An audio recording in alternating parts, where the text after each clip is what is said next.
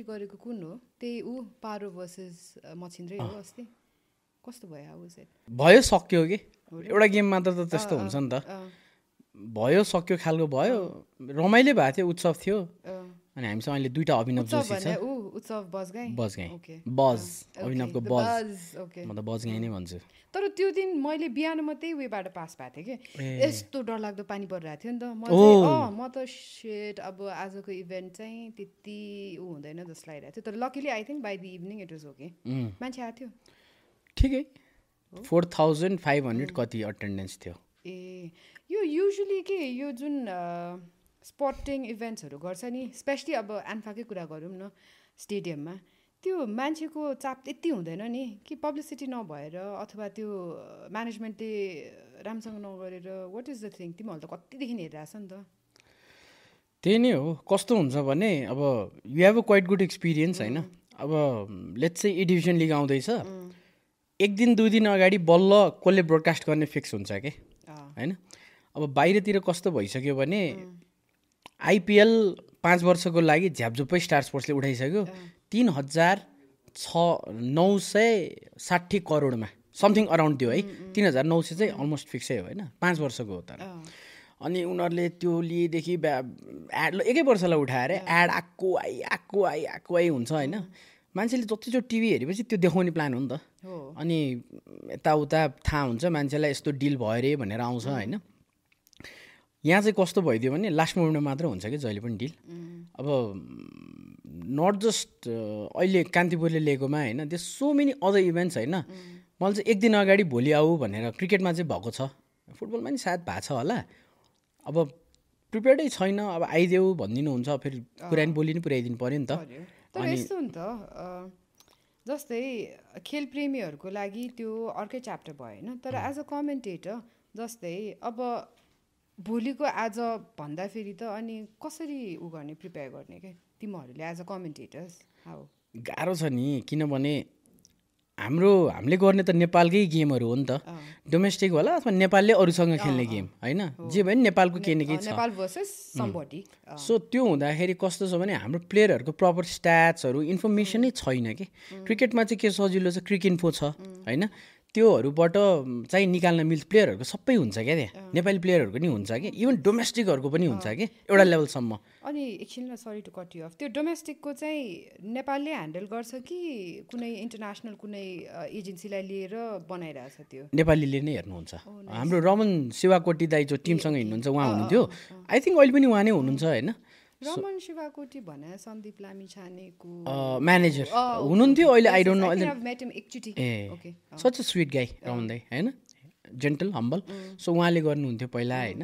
अब अहिलेको के छ कसो छ आई डोन्ट नो तर त्यही हो फुटबलमा अब अरू कुनै स्पोर्ट्समा गाह्रो छ कि? फुटबलकै अब आफू कमेन्टेटर भएर कुरा गर्ने हो भने चाहिँ इन्फर्मेसनै निकाल्न गाह्रो छ कि? मैले त्यही नबुझाएँ कि जस्तै फुटबल भनेको त नेपालमा मात्र होइन विश्वव्यापी रूपमा इन्टरनेसनली नै फुटबल भनेको फुटबलै हो नि त। वी नो द चाम अनि त्यो झन् उकालो लाग्नुपर्ने स्थितिमा नेपाली कन्टेक्स्टमा चाहिँ किन फुटबलको एज एन स्पोर्टिङ इभेन्ट ओह्रालो लगाइरहेको कि वाइ त्यो अब संस्थाको पनि सोचको कुरा हो। दर्शकको पनि सोचको कुरा हो कि। किनभने I always stress on the point कि स्पोर्ट्स भनेको टेलिभिजनमा हेर्ने हो कि? होइन? सक्दै छैन अब अप्सनै छैन भने त इट्स यो डिभाइसेस होइन? तर जसरी एउटा मुभी हेर्दाखेरि हलमा हेर्नुको एक्सपिरियन्स हलमा एउटा एभ्री डिटेल देखिन्छ नि। अनि हलमा त कति कुरा हलमै हाँस उठिदिन्छ क्या? घरमा हेर्दा हाँस उठ्दैन क्या? त्यो कुराहरू आउँछ नि त। एक्सपिरियन्सको कुरा हो नि त। वा डल बाई डिजिटल साउन्ड होइन? यताउता। अनि स्पोर्ट्सको पनि मुभीको अब त्यो एङ्गल ड्याङ स्याङ्गल देखाउन खोजे अडियो सुन्नु यताबाट साउन्ड आइदिन्छ घरि यताबाट आइदिन्छ होइन? स्पोर्ट्समा पनि कस्तो हो भने त्यो जुन ठुलो स्क्रिनमा हेर्नको मजा छ and with that good sound के it needs to hit you here के द्याट साउन्ड होइन? पिटर ड्युरीले स्ट्यागरिङ जस्ट स्ट्यागरिङ भन्ने चिज त्यही कुरालाई राम्रो स्पिकरमा टिभीमा हेऱ्यो अरे अथवा स्पिकरमा सुन्यो मात्र भने त्यो फरक छ एउटा मोबाइल डिभाइसमा सुन्दाखेरिको फरक छ कि इट डजन्ट हिट यु के। होइन? हाम्रो नेपालमा अहिले पनि हामी सिक्सटी फ्रेम्स पर सेकेन्डमा छैनौँ। फ्रेम रेटको कुरा गर्ने भने जब कि I watch documentary. World sports specially बाहिरतिर चाहिँ पहिलेदेखि सिक्सटी एफपिएसमा हो कि? अनि म जहिले पनि विशाललाई सोधिरहेको हुन्छु नि हामी ट्वेन्टी फोर कि कतिमा हुन्छ किन कसो कसो? मलाई चाहिँ क्वेसन गर्न रमाइलो लाग्छ कि? अब कमिङ ब्याक टु यो पोइन्ट यहाँ चाहिँ कस्तो छ भने खोइ भिजनै देखाएको छैन कि जस्तो if I was given the chance होइन I would go to two or three channels होइन ल यस्तो यस्तो छ किन्ने। मेरो ए डिभिजन लिग छ नि। तपाईँ लिने हो तपाईँ लिने हो भनेर जाने हो कि। कसले दिन सक्छ? ओके फर्स्ट मिटिङ सबैसँग बस्यो सेकेन्ड मिटिङबाट कतिको पानीमा थाहा हुन्छ त्यसपछि सेल गर्ने। उसले नि किन्छु भनेको छ ल बढाउनुहोस् न त। पाँच वर्ष दुई वर्षको तिन वर्षको लिनुहोस् म गरिदिन्छु। तपाईँ लिएपछि त मलाई नि ढुक्क भयो नि त। I can go and sell कि ओके यो च्यानलमा आउँदैछ है। भन्न मिल्ने इट्स टु वेज के। अब नबुझेको हो कि बुझेर बुझ पचा हो कि that's a difference in that होइन? अनि के भइदियो भने अब टेलिभिजनले हल्ला गर्नु पर्यो अब जस्तो ठुलो च्या अब इक्जाम्पल कान्तिपुर लियो भने के हुन्छ पत्रिकामा जान्छ होइन? Radio. Radio news online TV सबैमा जान्छ। अनि मान्छेले ए यस्तो हुँला रहेछ है। I take my dad dad's dad as an example proper TV हेर्ने मान्छे पत्रिका पढ्ने मान्छे कि। मलाई थाहा नभएको टुर्नामेन्ट भन्छिन्छ। कि बा यो हुँला रहेछ नि। तेरो के छ? भन्छिन्छ कि? ai मलाई थाहा नै हुँदैन थियो। ए थाहा पाएँ अब भन्छु म। That's why when I call you guys होइन त्यो त्यहाँबाट थाहा पाएर हो कि? सो त्यो ढिलाइ होइन त्यो नदेखेको हो कि?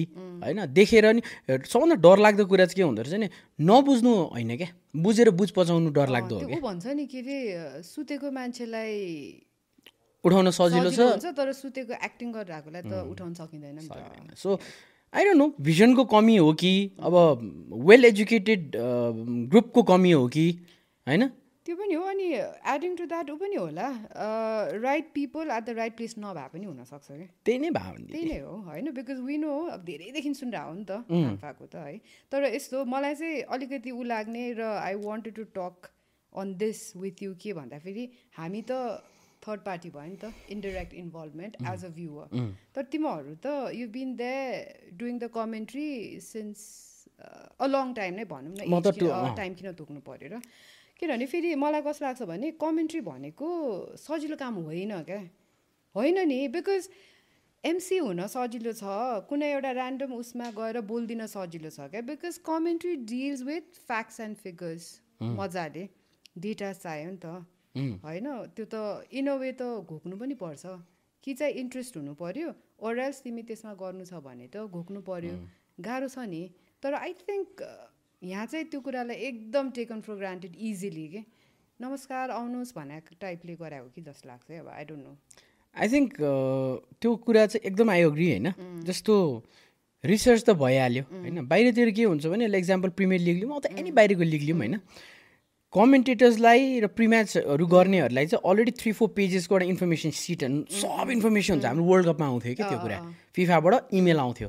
अनि हाम्रो दुईजना रिसर्चर्स बसेर चाहिँ उनीहरूले त्यो क्रन्च डाउन मैले सिकाएको थिएँ कि यो यो फर्मेटमा गएर यो यो पोइन्ट मात्र देऊ।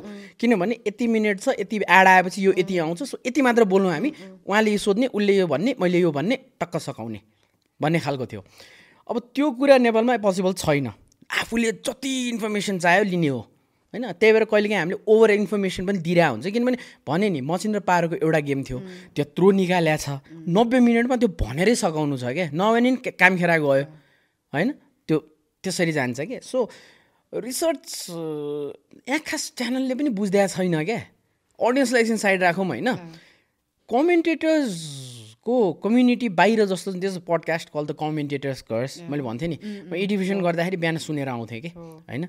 अनि त्यसको लागि म पनि त बच्चैदेखि प्रिमियर लिगहरू हेरेँ हो नि त। फुटबलको रुल्स धेरैजना हामीले चाहिँ सुनेरै थाहा पायो हो कि तर त्यसलाई टेक्निकली कसरी भन्छ होइन? जस्तो केही कुरालाई पनि सोसियल मिडियामा गाली गर्यो यसलाई केस लाग्यो भन्छ नि। त्यो कुरालाई कानुनी हिसाबमा सामाजिक सञ्जालमा गाली गलौच त्यस्तो टर्मिनोलोजी हुन्छ नि। फुटबलको पनि हुन्छ कि? जस्तो there laws of the game भन्ने किताब छ। त्यो पढ्नु पढ्नु पऱ्यो किनभने एउटा पोइन्टसम्म लिमिटेड हुन्छ कि। कमेन्टेटरले त बुझाइदिने हो नि त। होइन? Because I can not imagine कुनै पनि game without commentary without commentators के? यसो एकचोटि इमेजिन मात्रै गरेर त कस्तो हुन्छ? जस्ट गेम भइरहेछ त्यसमा कमेन्ट्री छैन कि? त्यो नुन नभएको तरकारी जस्तै हो नि त। कस्तो हल्लो हुन्छ कि? होइन। दुःख लाग्दैन अनि? कहिले कहिले हुन्छ नि ल मान्छेहरू कस्तो भ्याल्यु नै नबुझिदिएको खालको होइन टु बी भेरी अनेस्ट होइन यहाँको कमेन्टेटरहरूले नि आफ्नो भ्याल्यु घटाइरहेछ क्या। कतिमा नि गरिदिइरहेछ होइन प्लस अब चिन्जानको भरमा गरिदिइरहेछ होइन। अनि पिपल सुड नो म केमा राम्रो छु कि। मैले आफूलाई खतरा भनेको होइन।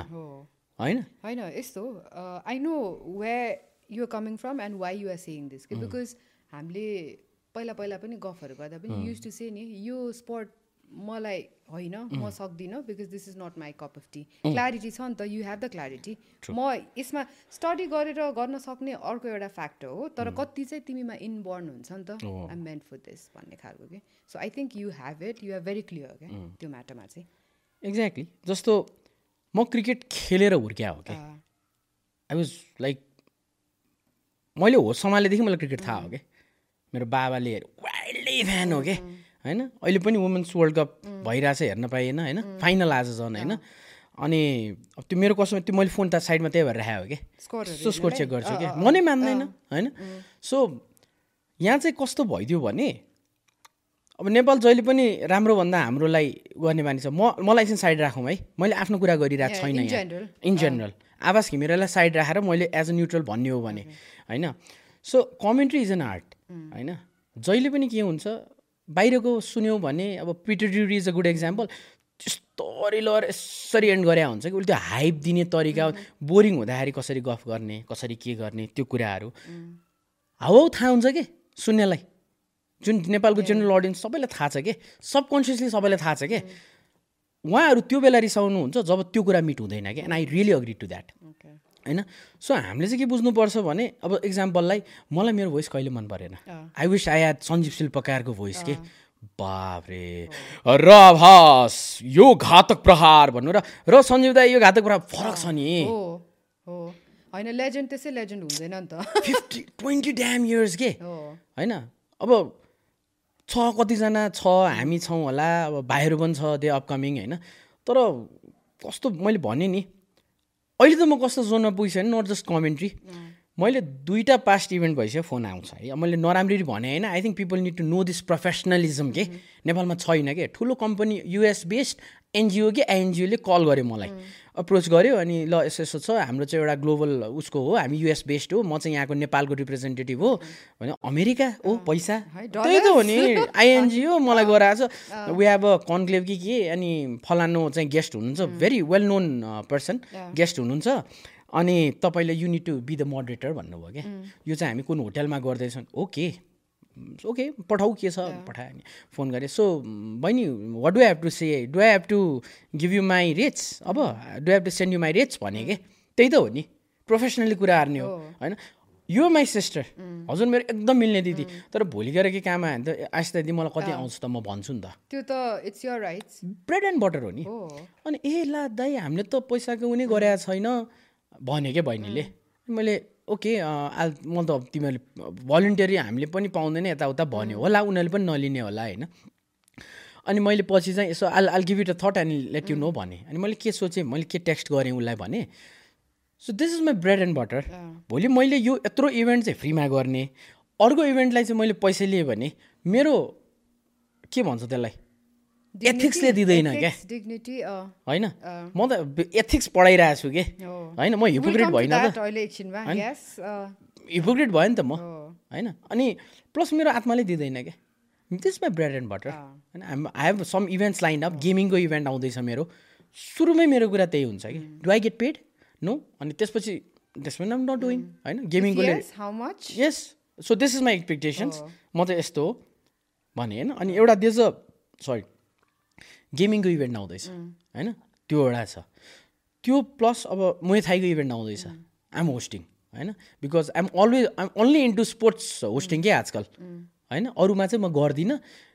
सिधै लजिक के हो भने this my price okay okay no okay no okay no bargain sorry होइन? किन बार्गेन गर्ने? त्यही त। अनि इट्स माई प्राइस भन्दाखेरि आई स्टिल रिमेम्बर आवासको सायद त्यो कोभिड टाइममा थियो कि कोभिड पछि थियो? भिडियो एकचोटि एउटा स्टोरी राखेको थियो नि। रिमेम्बर तिमीले? दुई तिनवटा त्यो स्टोरी राखेको थियो कि? कति त्यो मिडिया हाउसेसले एजेन्सिजले पारिश्रमिक टाइममा नदिएको। वर्षौँ भइसकेको पनि। द्याट वेन प्रिटी भाइरल अनि जब आवासले राख्यो त्यसपछि अरू पनि अब मोडल्सहरू अथवा राइटर्स अथवा एक्टर्स कतिले त्यो रिपोस्ट गर्न थाल्यो नि त। सो द्याट्स ह्यापनिङ अहिले पनि कि अलिकति चेन्जेस आइरहेको छ? नि। के चेन्ज आउँछ दिदी? यहाँको अनेस्टली यार म यहाँको एजेन्सिज बुझ्दिनँ क्या। कस्तो म अग्रेसिभ भइरहेको छु बट आई थिङ्क यो सबै फ्रिलान्सरको फ्रस्ट्रेसन मबाट आउँछ कि।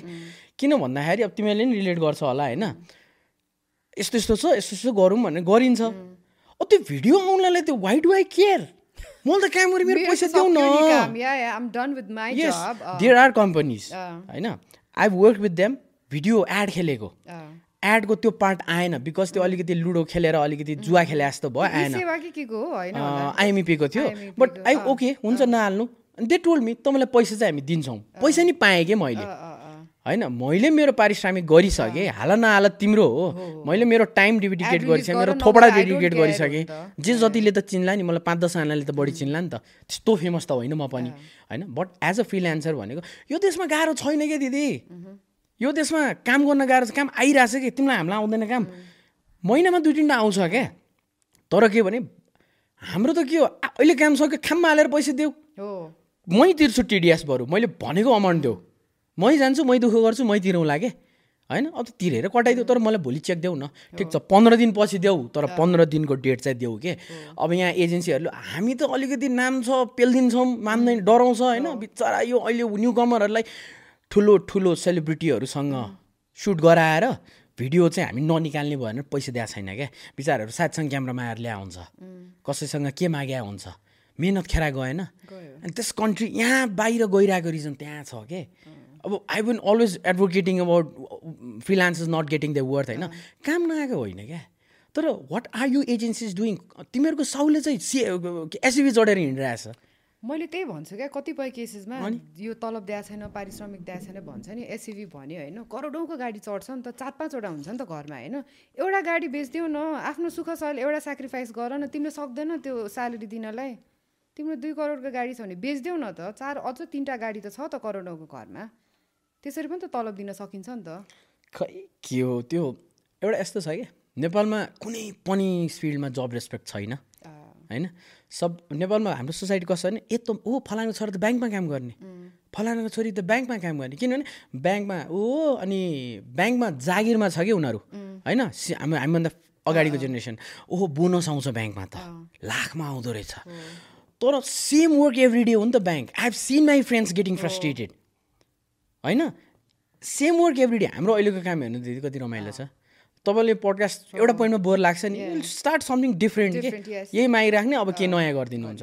तर त्यहाँ अब फाइनेन्सको काम कसरी डिफ्रेन्ट गर्ने? कानुन त त्यही हो। होइन? अनि जब सेटिस्फ्याक्सन पनि छैन मान्छेमा अनि उसले गरिरहेको कामको रेस्पेक्ट छैन। अब जस्तो if I work for some ABC company which is a import exporter ए यो जागिर मात्र खाँदो रहेछ खालको के? अनि I been question so many times अब के काम बाबु अनि के गरिरहेको छु आजको बाहिरबाट आउनु भएको थियो। के काम गरिरहनु भएको छ तिमी? म कमेन्ट्री गर्छु। आई मेक भिडियोज होइन युट्युब यताउता। ए अनि काम चाहिँ के गर्छौ? भन्नुभयो कि। वा I actually had no answer के।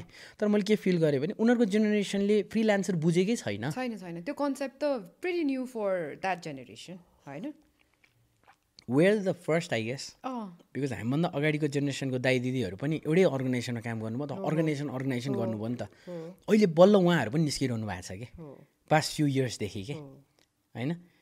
अब ब्रोडकास्टिङकै कुरा आयो भने कतिजना हाम्रो दाइहरू हुनुहुन्छ दे न privately doing it separately doing it त्यहाँ थ्री फोर नेम्स अलरेडी होइन। होइन? लेट्स नट नेम देम होइन? बुझ्नेलाई श्रीखण्ड नबुझ्नेलाई खुर्पाको बेड होइन? Thank god high five hey यस्तो परेबाट अँ, हो त। So I don't think there is anything wrong with economy तर it's everything wrong with the mentality के। हेप्नु भएन त्यही त हेप्नु भएन पनि हो अनि अर्को कस्तो भयो भने अब आवासले त्यही भने because you are a commentator but at the same time you are not just a commentator because you teach also होइन?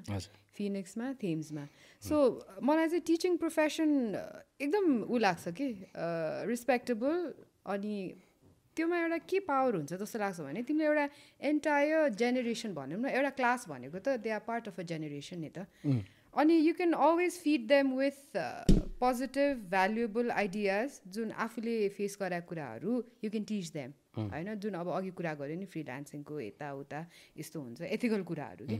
सो हाउ इज यो ऱ्यापो विथ त्यहाँ ऊ स्टुडेन्ट्सहरू रमाइलो छ। अब यु नो माई नेचर चिनमै पढाइदिन्छु। I have few of my rules म बोलिरहेको बेला आन्सर नदेऊ। अँ। साइ साइड चेन्ज गर्ने बेला जो जोनमा बोलिरहेको बेला बोल्दै सक्यो कि मेरो जोन आउट हुन्छ कि म। ए म के भनिरहेको थिएँ अघि? मा जान्छु कि। So when I am about to change the slide then सयवटा सोध। सोध। अनि म भन्छु don't be afraid to ask questions किनभने यो टाइमै क्वेसन सोध्ने हो। हो। होइन? अनि अर्को मैले मलाई पनि एकदम ठुलो च्यालेन्ज थियो कि आफ्नो लागि। मलाई पढाउनु मन थियो कि। अनि विनायकले इग्नाइट गराइदियो हो कि त्यो। अनि I started with themes actually होइन PR and media management relatable subject भयो पढाउने नि मजा आयो क्लास पनि रमाइलो थियो। अनि अरू चाहिँ कस्तो भने I feel like students are such empty vase के। You can fill them up के। कसरी भर्छौ र किन भर्छौ भन्नेमा हो कि। जस्तो म पढाउँदाखेरि I can be misleading for them नि त। जस्तो if I hold one opinion होइन? म चाहिँ ल भनौँ इक्जाम्पललाई म डेमोक्रेसीको अगेन्स्ट हो अरे। ल म राजावादी हो अरे। होइन? हेर राजा आयो यस्तो हुन्थ्यो। मैले त्यो म्यानिपुलेटिभली हाल्न सक्छु नि त उनीहरूको दिमागमा। But I play very neutral के नट सबै कुरामा होइन? यस्तो हो। So it's up to you guys मैले भने सुन्यो बाहिर गएर अरूको पनि सुन। र अर्को कुरा म के भन्छु भने म यहाँ पढाउन मात्र आएको होइन। I am here to learn as well you're here to learn उनीहरू त छँदैछ। Plus we both need to learn and unlearn unlearning is the biggest thing अहिले चाहिँ हो। जस्तो मन्डेला इफेक्ट थाहा पाएपछि हामी अनलर्न गर्दैन। हो। होइन? एभ्रिथिङ आई डु भने आई डु इट यु भन्नु थाल्छ ए फर रहेछ नि त बिचमा भन्ने हुन्छ नि त। होइन? त्यस्तो त्यो पुरानो लिरिक्स त हामीले अनलर्न गरे हो नि त। हो। सिम्पल एज द्याट अनि रमाइलो छ। अनि इन्टरेक्टिभ बनाउँछु। एकदम इक्जाम्पल दिन्छु म। बिकज म कि मेरो विश्वास के छ भने म आफूसँग रिलेटेबल आफूले सक्ने सब्जेक्ट पढाउँछु। होइन म म्याथमा जहिले उयोको गएर त्यहाँ मिल्दो रहेछ क्या गएर हावा पढाइदिने नि मिल्दो रहेछ क्या। यहाँ पोडकास्टमा हावा पढाइदिने चाहिँ नभन न। होइन भन्न खोजेको। म आउँदैछु कि अँ अँ नो नो के होइन अब हावा भनेको मैले हन्ड्रेड पर्सेन्ट पढाउन सक्दिनँ सिक्सटी पर्सेन्ट मात्र इनपुट पनि दिन मिल्छ भन्न खोजेँ कि। अनि अब क्लास आज अफ खालको कहिले कुनै च्याप्टर स्किप गरिदिने होइन? तर कस्तो भने you have responsibility of thirty forty odd students के। अनि कन्सेप्चुली बुझ्यो भने त्यो विद्यार्थीले चाहिँ उसले एक्जाममा जे पनि लेख्न सक्यो क्या plus one I give examples बरु यही लेखेर आइज। होइन? अथवा म एकदम बेसिक नेपाली इक्जाम्पल्स दिन्छु कि? अनि इन्टरनेसनल पनि दिन्छु। रिलेट गरोस् न। त्यो भएपछि त उसलाई म भन्छु कि ब्रिङ ब्रिङ कपी बरु त्यो सब्जेक्टको डुडल बनाऊ कि? एक्जाम्पलको डुडल बनाऊ भोलि एक्जाममा पढ्ने बेला सट्टै हेऱ्यो भने याद हुन्छ क्या? आफ्नो ह्यान्डराइटिङ हो नि त। त्यो इम्प्रिन्ट हुन्छ नि त सिम्पल एज द्याट रमाइलो चाहिँ worst part is checking the papers अति टाइम लाग्छ। एक्स्ट्रा पे हुन्छ पेपर चेक गरेको। हुँदैन it's part of the whole because त्यो सरकारी कलेजहरूतिर क्या त्यो पेपर मात्रै चेक गरेको एक्स्ट्रा पैसा पाउँछ नि होइन। म ट्युको बोर्डको गर्नु गयो भने चाहिँ पाउँछु मैले। त्यस्तो हुन्छ क्या हुन्छ क्या अरे त्यस्तै लाग्यो किनभने अनि कति कति खात खात ल्याउँछ नि त चेक गर्नलाई बिकज यु अर्न एक्स्ट्रा अब सरकारले दिएको तलबले त पुग्दैन गर्नै पर्यो नि त। स्टुडेन्टले पनि त्यही हिसाबले लेख्ने रहेछ कि। अँ, जस्तो हाम्रो नेपालको बोर्ड्सहरूमा चाहिँ धेरै लेख होइन? ठुलो ठुलो लेख। अब मैले what is deontology deontological ethics भनेर सोधेको छु भने फाइभ मार्क्सको क्वेसन छ जम्मा। डिअन्टोलोजिकल एथिक्स भने यो हो यसको यो हुन्छ अनि टक्क तिनवटा प्याराग्राफ अथवा दुइटा यत्रो यत्रो प्याराग्राफमा सकाइदियो कि अथवा एउटा यत्रोमा सकाइदियो कि चाहिने कुरा लेखाएको छ भने म मार्क्स दिन्छु कि। तर उनीहरूले के गर्छ एथिक्स भनेको यो हो। यत्रो गएको छ. अनि तल डिअन्टोलोजी छ ल्याङ्ग्वेज सेम छ। अनि तल अलि हावा छ हालेछ। त्यो कस्तो भइदियो भने त्यो चाहिँदैन के? चाहिने कुरा लेख न। यिनीहरूलाई बच्चैदेखि के इम्प्रिन्ट भएछ नि? एसएलसीमा यसरी लेख्यो भने यति आउँछ। अनि प्लस टूमा त लिरिक्स पनि लेख्छन्। होइन? अस्ति एउटा सोसियल मिडियामा आइरहेको थियो कि? लिरिक्सै लेखाएको थियो कि? उसले स्वप्न र सुशान्तको गानाको लिरिक्स लेखाएको रहेछ। होइन? द्याट्स क्रिएटिभ अस्ति मेरो एउटा स्टुडेन्टले चाहिँ मैले जेन्डर रोल्सको केस दिएको थिएँ अनि मिड टर्ममा अनि उसले चाहिँ के लेखेछ भने मार्टिन लुथर किङको कुरा रिलेट गरेको थियो। अनि as Bob Dylan famously said Nobel prize winner Bob Dylan famously said how many miles should a man must walk टक्क लेखाएको थियो मलाई कस्तो राम्रो लाग्यो क्या। अनि मैले उसलाई क्लासमा भने भाइ तिमीले गफै हाने हो तर I like your way of writing उसले रिलेट गर्न चाहिँ नसक्या हो। त्यो डिरेक्ट रिलेट भएन अथवा त्यो त्यहाँ म्याच भएन तर उसले ट्राई गरेको भएर मार्क्स चाहिँ दिएँ क्या मैले। म त्यो चट चट चाहिँ काट्दिनँ कि गफाडीले पनि यति लेखेर बाँकी सब ब्ल्याङ्क छोडेको छ भने एक मार्क्स दिइदिन्छु क्या म? For that effort they have done के? होइन? त्यही हो। रमाइलो छ जस पढाउन। एक घन्टा हो एक ठाउँमा एक ठाउँमा डेढ। एक घन्टा डेढ घन्टा हो होइन? तर for a person like you होइन? जो चाहिँ स्पोर्ट्सको किडा हो नि त अहिले अब के गरी स्पोर्ट्सको कुनै कुरा गऱ्यो भने you'll know all the details A to Z थाहा हुन्छ। डोन्ट यु थिङ्क कुनै स्पोर्ट्सवाला नै सब्जेक्टहरू नेपालमा पनि भइदिने भयो क्या बाहिरतिर त हुन्छ नि त स्पोर्ट्स ऊवाला स्पोर्ट्स साइन्स हुन्छ। त्यही त it would be so much nicer ल। किन तिमीले त तिम्रो ज्ञान बाँड्न पाए नि त। छ नि। मास्टर्स इन स्पोर्ट्स म्यानेजमेन्ट अनि नेपालमा त छैन होला। नेपालमा छ? यस छ। But my. क्वेसन इज पढाउने कसले? स्टुडेन्ट्स छ? छ। को हो त स्टुडेन्ट हाम्रै खेल पत्रकार साथीहरूले गरिरहेछन्. होइन? So which is a. हेरि म सिधै भन्छु है नेपालमा मास्टर्स गरेर काम छैन। ब्याचलर्स राम्रो छ नेपालमा। यहीँको डिग्रीहरू राम्रो छ। होइन प्र्याक्टिकल छ ऊ छ। कन्सेप्चुली बुझेर नलेज लियो भने चाहिँ राम्रो हो। तर मास्टर्स चाहिँ नेपालमा दुई तिनवटा कलेज बाहेक म देख्दिनँ। है। मैले गरेँ नेपालमै मास्टर्स म बाहिर जाने नि म स्पोर्ट्स म्यानेजमेन्टै हान्न जान्छु। मलाई चाहिँ के मन छ भने आज मलाई फर्स्ट टाइम भने होइन मलाई एकदम लागिरहेको कुरा मलाई चाहिँ बाहिरको एउटा स्पोर्ट्स म्यानेजमेन्ट युनिभर्सिटीको अफिसियल ल्याएर अब कति पैसा हुन्छ मसँग आई डोन्ट नो बरु दुई चारवटा टिचरै बाहिरबाट ल्याउने कि? तर आइम नट गर्नु ब्रान्ड देम कि? नेपालको कलेजहरूले बाहिरको खैरे ल्याएर बोलाएर स्टारी खैरे? होइन कि? My nickname is Khaire? नि। पाल। मलाई यो विषयमा मैले यति धेरै कुरा भन्छु फेरि होइन? तर let's not delve into that. Continue के भन्दै थियो। सो त्यो टिचरहरूले पढाएर निकालेको स्टुडेन्ट पछि तिनीहरूलाई पठाइदिने कि? तिनीहरू पढाएर पढाएर पढाउँछ नि त अब होइन. मैले आई वाज लकी इनफ म मेरो कलेजलाई यसलाई म एकदम थ्याङ्कफुल किन भन्छु नि? I go the best teachers के? सूर्य नेपालको एचआर हेडले एचआर पढाउनु भयो। अहिले सुशील भट्ट नेसनल प्लानिङ कमिसनमा हुनुहुन्छ ग्यार सर हो कि? अहिले लगानी कोषमा हुनुहुन्छ। सुशील भट्ट सरले पिओएम र मार्केटिङ पढाउनु भयो। होइन? आई गट हाम्रो आइडिया स्टुडियोको हुनुहुन्छ नि रूपेश कृष्ण श्रेष्ठ रूपेश सरले मार्केटिङ कम्युनिकेसन पढायो। So I got best of the teachers के? उहाँहरूले किताबी ज्ञान मात्र होइन कि? प्र्याक्टिकल नलेज दिनुभयो कि? And that's what I want to become के। त्यो अप्लाई मैले पनि त्यही नै गरिरहेको छु कि? मेरो एक्सपिरियन्स उनीहरूलाई सिकाइरहेको छु कि? बिकज मान्छेले आफ्नो पर्सनल एक्सपिरियन्सबाट अरूलाई केही कुरा सिकाउँछ भने त्योभन्दा बेस्ट चाहिँ केही पनि हुँदैन कि? एकदम। होइन त? बिकज थियोरिटिकल त जहाँ पनि त्यो पढेर गरेर आउँछ नि त। घोक्ने त। घोक्ने हो नि होइन? कसैले अलिकति सार्प हुन्छ चाँडै घोक्छ कोही अब म जस्तो अलि लड्डु हुन्छ होइन? मलाई चाहिँ टाइम लाग्छ है। आइम भेरी ब्याड विथ ऊ क्या? त्यो घोक्ने गर्ने चाहिँ। त्यही हो। एनिवे अनि यु हेभ दिस ऊ होइन? यो फर्निचर देख्दा याद आयो कि what's up with uh wood stock अहिले द मार्केट इज डाउन दिदी। बट अहिलेसम्म जतिवटा बेचेछ नि जिरो कम्प्लेन्स होइन? प्लस अब यसको हेऱ्यो भने त्यो वाइल्डिङ गरेको दाग देखिरहेछ नि। त्यो ढिक्का निस्किन्छ नि। हाम्रोमा छैन कि? होइन? सो अब एकदम आई क्यान ब्रान्ड होइन। मेरो युएसपी चाहिँ दुई तिनवटा कुरा छ होइन। सो त्यो चाहिँ कट अफ हुन्छ क्या हाम्रोमा? सो वी मेक स्योर त्यो वान्स वाइल्डिङ भएपछि त्यो ग्राइन्ड हुन्छ। अनि हाम्रो पाउडर पलिस पनि हुन्छ। होइन? We we don't use enamel होइन? त्यो एउटा कस्टमरलाई चाहिँ के खास म चाहिँ लाइफ टाइम वारेन्टी नै दिन्छु कि। It's like these a line in between होइन? यो पछि चिरा परेको कि चिरालाई टालेको हो? डिजाइनै होला। होइन। यो डिजाइन नै हो। डिजाइनै होला नि? आजकल कस्तो कस्तो डिजाइन आइसक्यो यो डिजाइन अर्कै हुन्छ। ए दुइटा रहेछ नि त ओके। त्यो देखिनँ नि त मैले उतापट्टिको। सो माथि पनि आई थिङ्क अब यसमा अलिक एकछिन ऊ राख्नु होइन तातो पानी राख्नु डाम बस्छ नि। त्यसको लागि त ऊ राख्ने हो नि त कोस्टर्स राख्ने हो याद त। हुँदैन नि त कहिले हुन्छ नि। एभ्री टाइम त hundred percent you can not नि त। मैले भन्न खोजेको त्यो चप्रा हो कि। यो एकछिन घाममा राखिदिनु यो चिपचिप भएर आउँछ कि? इन जेनरल भनेको हामीले नेपालीहरूले युज गर्ने प्रोडक्ट्स होइन। चप्रा युज गर्छौँ अनि हामी के गर्छौँ भने हाम्रो बाउबाजेको पालामा चाहिँ काठको सामान हुन्थ्यो क्या पक्का काठ नि त्यो काठको सन्दुकहरू ढोका। हुन्थ्यो नि। हो काठको टेबल काठको कुर्सी काठको ढोका काठको खाट। अहिले के छ? Formica ply. सस्तो छ तर एक टाइममा त्यो उप्किँदै जान्छ चाइनाबाट आउँछ हो कति?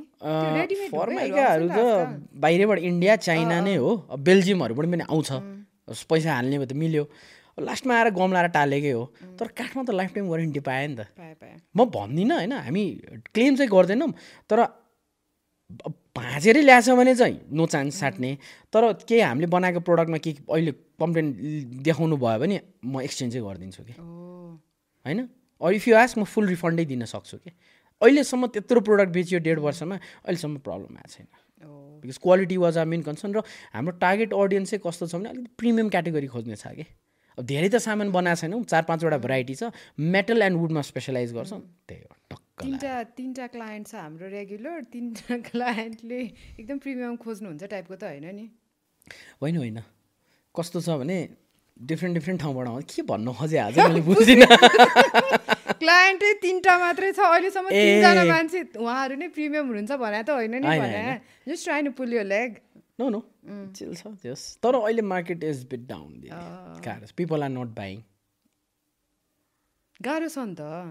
होइन त? मन्दी। अनि?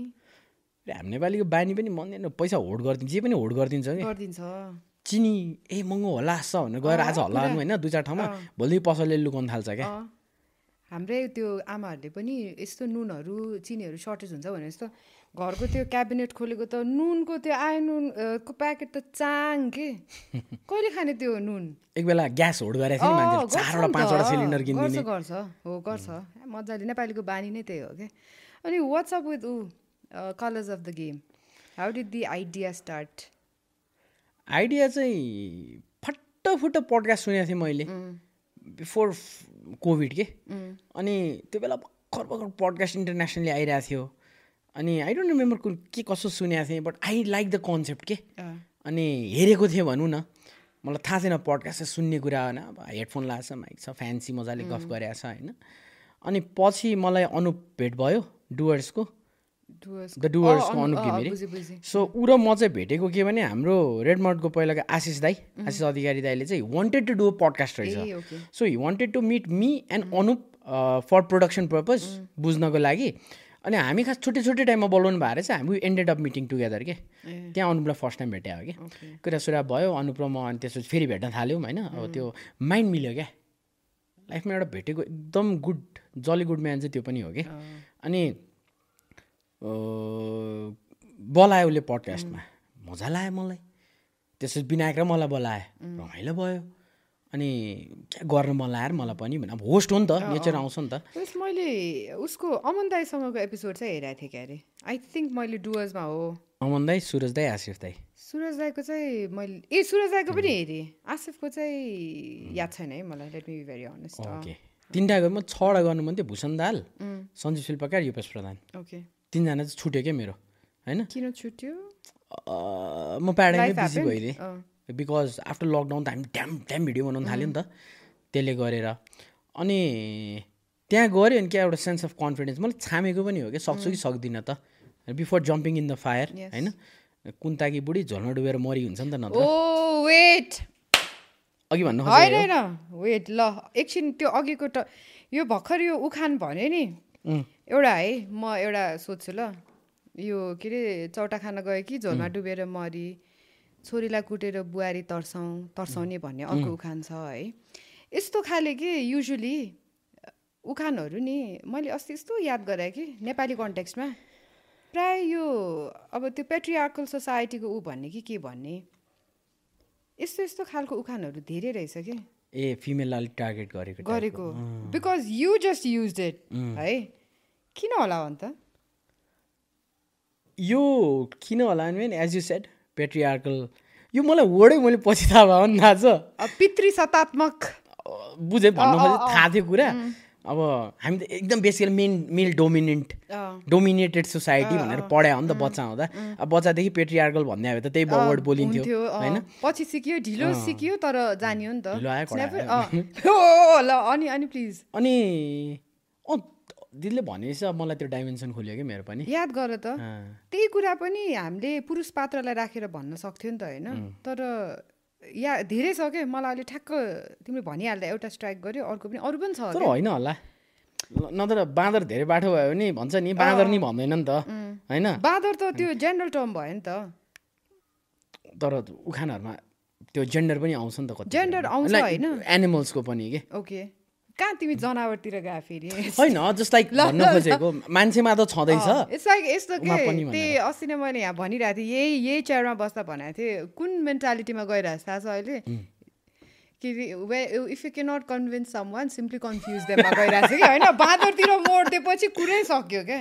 होइन त। मैले भने नि त यो ओपन न्यू डाइमेन्सन मेरो लागि। ठिक छ। इन्साइड त हो नि किबोर्ड अनि अर्को है अघि नै ऊ पनि कुरा भइरहेको थियो नि त। यसले यसो यसो भनिरहेको छ केटा है। भन क्या बरु के आई डोन्ट माइन्ड यस्तो अघि हेर त्यही अघिको कुरा कि रिमेम्बर यो स्टार्ट हामी अफेयर कुरा गरिरहेको थियौँ नि महाभारतवाला कुरा कि। अब so do go deep in that कि च्याप्टर क्लोज गर्ने त्यो विषयमा? महाभारत होइन। जति छ जस्तै अघि यहाँ हामी अर्को प्रोसेस भन्ने साथी हुनुहुन्छ हाम्रो उहाँसँग हामी कुरा गरिरहेको थियौँ। जेनरल कुरा के निस्क्यो भने जति पनि लडाइँहरू छ यो ऊहरू प्रायः सबै एउटा फिमेल क्यारेक्टरले गरेर स्टार्ट भएको छ भने कि। होइन? अनि जस्तै भन्दा फेरि रामायण महाभारत भन्यो। अनि महाभारतमा किन भन्दा द्रौपदीले गरेर सुरु भयो भन्यो नि त। होइन अनि मैले भने नि त होइन महाभारत हुनु नै थियो के? लेखिएकै थियो के? कृष्ण किन? त्यो जन्म ह्युमन भएर जन्मिए त होइन? त्यसको पछाडि नि एउटा रिजन छ होइन? त्यो चिरहरण किन भयो? त्यसको लागि पनि एउटा बिल्डअप छ। त्यसमा कृष्णले नि के न के खेल खेलेका छन् होइन? अनि त्यो इन्सिडेन्ट भयो चिरहरणको but Krishna made sure her sari didn't ran out के? फेरि मैले कृष्णलाई हिरो बनाएको होइन तर यो होल महाभारत रचेका चाहिँ कृष्णले नै हुन् भन्छ नि त होइन? अनि अब वरको कुरा गर्ने भने अब यसो झलक मलाई याद पद्मावत पनि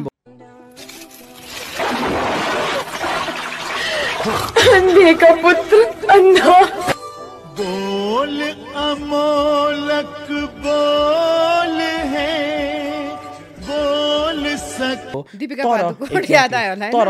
अशोका राजाले जे गरे जेङ्गेज खानले जे गरे साम्राज्य फैलाएको हो नि त।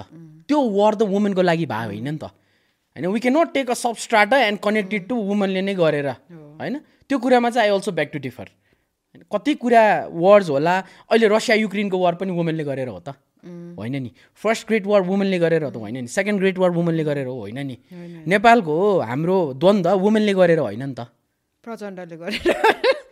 द्याट वाज भनौँ द्याट न? Was a people's war Yes. त्यो मैले खालि I don't consider as a people's war because nobody actually wanted that उहाँहरू अहिले पावरमा आएर पनि के गर्नु भएको छैन नि त?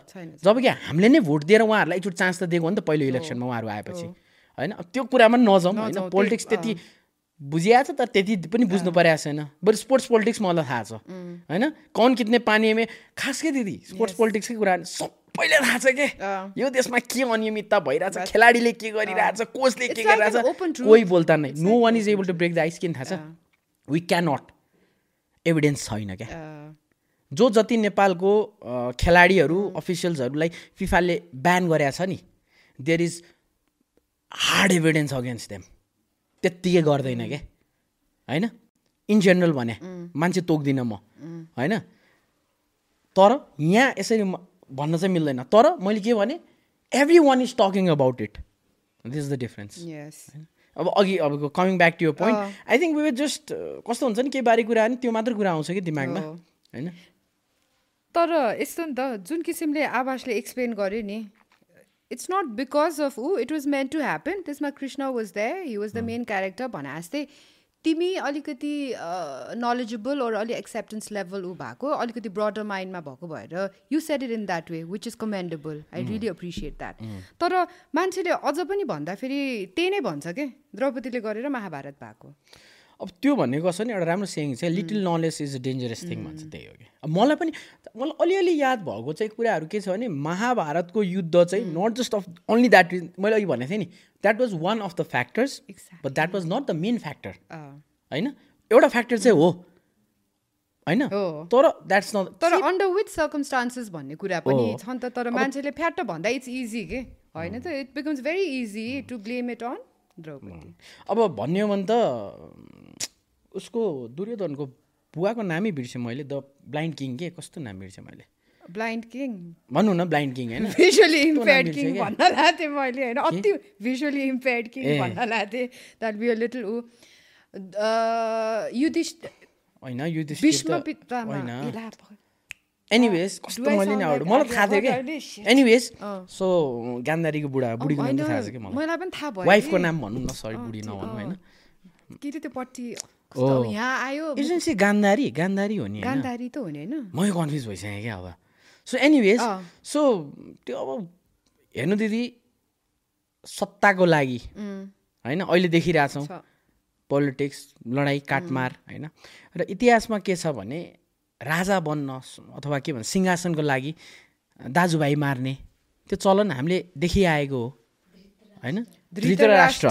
यस अनि उहाँको वाइफको नाम गान्धारी हो सी। होइन? कुन्ती चाहिँ को हो? कुन्ती त उसको आमा। होइन? पाण्डवको आमा होइन? हो। अनि सो त्यो भनौँ न फाइट फर द कुर्सी अहिलेको डेमोक्रेसीमा होइन? सत्ताको लागि पावरमा पुग्नको लागि र पहिला पहिला राजाहरू राज सत्ताको लागि सिंहासनको लागि एकअर्कालाई मारेकै छ क्या। होइन? सिम्पल एज द्याट हामी कहाँबाट आइपुग्यो है? कलर्स अफ द गेमबाट यहाँ आइपुग्यो कलर्स अफ द गेमको कुरा गर्दाखेरि यु युज द्याट उखान त्यसपछि यहाँ आइपुग्यो कि। See that's how conversations happen I like this है? त्यही त। Anyway getting back to the thing you did commentary you still do and you will do it till you die Yes. होइन त्यो त like to die inside the commentary box चाहिँ बोल्दा बोल्दै क्या मवाल होला क्या you know these a player feel use होइन एकदम राम्रो Australian cricketer domestic A class एक क्रिकेट भन्छ कि होइन अनि त्यो खेल्दाखेरि यहाँ बलले लागेको हि ड्रप्ड होइन सिक्सटी थ्री सिक्सटी फोर यस्तै नम्बरमा कन्फ्युज हुन्छ सिक्सटी थ्री नट आउट होइन जस्ट नट आउट थियो अनि unconscious taken to the hospital pronounce dead के सो उसलाई चाहिँ जहिले सिक्सटी थ्री नट आउट भन्छ क्या but I think up in heaven Phil Hughes is happy that he died playing the game कि होइन बिकज उसको त्यो प्यासन थियो नि त होइन? मलाई एकचोटि भाषा मैले स्टोरी पनि हालेको थिएँ कि के को बेला हो? मलाई ज्वरो आएको थियो कि म रङ्गशालामै कमेन्ट्री गर्न गएको हो कि सन्चो थिएन कि के थियो कि मलाई? ज्वरो आएको हो कि? एनएसएलको बेला सड्केको के थियो? रिङ्गटा लगाइरहेको थियो। के भएको थियो? त्यो बेला यस्तो मनबाट एउटा गट फिलिङ आयो नि बरु बोल्दा बोल्दै मरिदिन्छु खालको भएको कि? Because I haven't felt anywhere त्यो satisfaction rather than a commentary box के? त्यो explaining the game to people होइन? त्यो बोल्न मजा आउने त्यो एक्सप्लेन गर्न आफूले बुझेको कुरा हो नि त। अहिले when you're saying this I can actually visualise मैले त मेरो आँखाकै अगाडि देखाएको छु नि त कति हार्डवर्क गर्छ कि त्यही त कमेन्ट्री बक्समा पनि आइरहेको हुन्छु अथवा बिफोर द गेम अल्सो तिमीहरूले कति त्यसमा आफ्नो त्यो टाइम दिन्छ स्टडी गर्छ। मान्छेले हेर्दाखेरि इट जस्ट द भोइस भन्छ नि त। तर त्यो मात्र त होइन इनडेप्थ स्टडी त्यो भित्रको गाह्रो साह्रो त अर्कै लेभलमा छ नि त। Having said that commentary in पढाउने वुड स्टक अब आफ्नै पडकास्ट भयो होइन? यो सबै गर्नुको चाहिँ अब कमेन्ट्री एउटाले मात्र जुन कमाइ हुन्छ त्यसले नपुगेर यो साइड हसल गर्नु बाध्यता हो कि? अब you just experimenting with everything at the moment experiment त पुगि नै सक्यो होइन? I'm far away that from as यो सबै गरेको एउटा रिजन चाहिँ I do I don't want to put all my eggs in the same basket होइन? नेपालमा टन्न पैसा कमाउने अनि चालिस पैँतालिसमा करोडको घर बनाउने दुई तिन करोडको बनाउने भनेको जग्गा ठेका जग्गाकै काम गरेर हो कि? सिम्पल एज द्याट अरू के केमा पैसै छैन कि? होइन? ट्याक्सै तिर्नु पर्दैन। तिन करोडको जग्गा बिकायो भने पाँच पर्सेन्ट आउँछ। होइन? झ्याम्मै आइहाल्यो। सक्यो त। होइन? भन्न खोजेको। तर मैले यहाँ देखेको प्रोफेसनहरूमा हामीले अब त्यो युएन सियुएनको जागिर खाने भेरी फ्यु हो नि त। होइन? कहिले कमाउने? Commentary is my passion Sanjay हामी कतिचोटि हामीले फ्रीमा नि गरेका छौँ कि? इभन सञ्जीव शिल्पकार दाईले नि फ्रीमा गर्नुभएको छ कि? बिकज विभ डिस्कस अब मनै मान्दैन। Because the that's the game we love नि त। होइन? अनि ठिक छ नि त। पैसा नलिउँ नि त। के भयो? र एउटा त हो हुन्छ कि कहिलेकाहीँ? अब यो भन्दै गर्दा कतिजनाले "आ, एउटा त हो फ्रीमा गरिदियो पनि भन्नुहुन्छ फर स्योर भनेको थियो त पडकास्टमा चाहिँ गफान्नी गएर भन्नुहुन्छ कि? बट भावना हो नि त। उनीहरूको सिचुएसन त्यस्तै थियो। घाटा लाग्यो। कसरी मागिदिने पैसा बिचराहरू? गर्न खोजिरहेछ केही। कोही कोही। होइन? गाह्रो छ यार भने ओके नो प्रब्लम भन्दै एकचुक्क नि मैले पैसा मागिनँ। हामीले पैसा मागेनौँ कि मैले दाइलाई दाइ पैसा के भन्ने होइन? भनेको खै अब तिनीहरू नै घाटामा छ। के मागिदिनु यार? भने "ल, भइहाल्यो त्यही नमागौँ है भनेर भने कि मैले। नत्र म त दाइले तिमी पेल नि त भने त पेलिदिन्थेँ म त। होइन? मेरो त हिस्ट्री छ नि त हालिदिएको। भिडियो बनाइदिएको छ। मैले त्यो भिडियोमा नाम लिएको थिएन क्या। नाम चाहिँ ल्याएको थिएन हो। सो द्याट्स द थिङ के अँ, त्यही हो होइन। सो अरू पढाउन टाइम म्यानेजमेन्ट हो कि दिदी? बिहान I use to sleep till ten eleven बिहान मेरो सात र साढे आठको क्लास हुन्छ। पढाउँछु गएर होइन। सात बजीको मात्र क्लास होइन आठ बजी सकिन्छ साढे आठमा आएर सुत्दिन्छु कि भरौँ म सुत्न नि भ्याइरहेको छु। Then I go to the podcast. होइन। यताउता हेर्छु। एकछिन मेरो गुड के छ भने पडकास्ट र मेरो फर्निचरमा चाहिँ। दस मिनट टाढा हो क्या? होइन? सजिलो भयो त।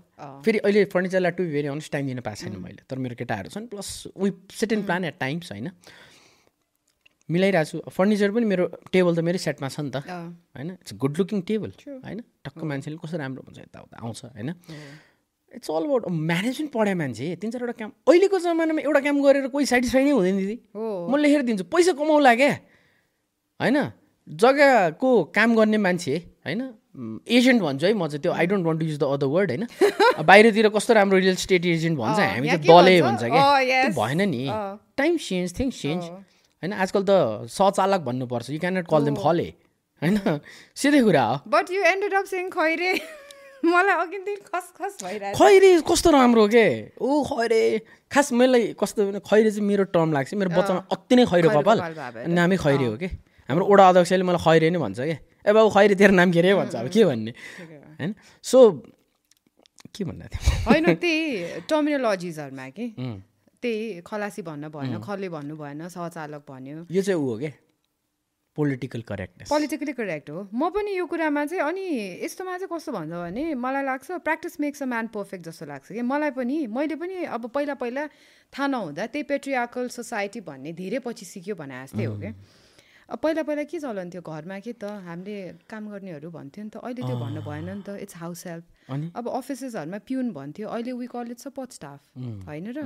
अब पहिला पहिला स्वास्नी श्रीम अब it's I me I me I use to use a lot of I me के? हो। अनि I think you told me एकचोटि के हो, आइमाई मैले- भने अँ, भाइ? म भने चाहिँ- पोखरामा। हो बनाएको। फर्स्ट टाइम मैले त्यो बेला याद गरेको दिदी। हो। त्यो हामीले अनइन्टेन्सनली नै भन्ने रहेछ कि? अनइन्टेन्सनली भन्छ तर अनि मान्छेले चाहिँ अब त्यो पहिल्यैदेखि भनिरह हो भन्छ तर होइन त्यसपछि यु हेभ टु चेन्ज हो यु हेभ टु चेन्ज तिमीले प्र्याक्टिस त गर न भन्नलाई कति मान्छे कस्तो हुन्छ भने एकदम डिफेन्सिभ हुन्छ होइन।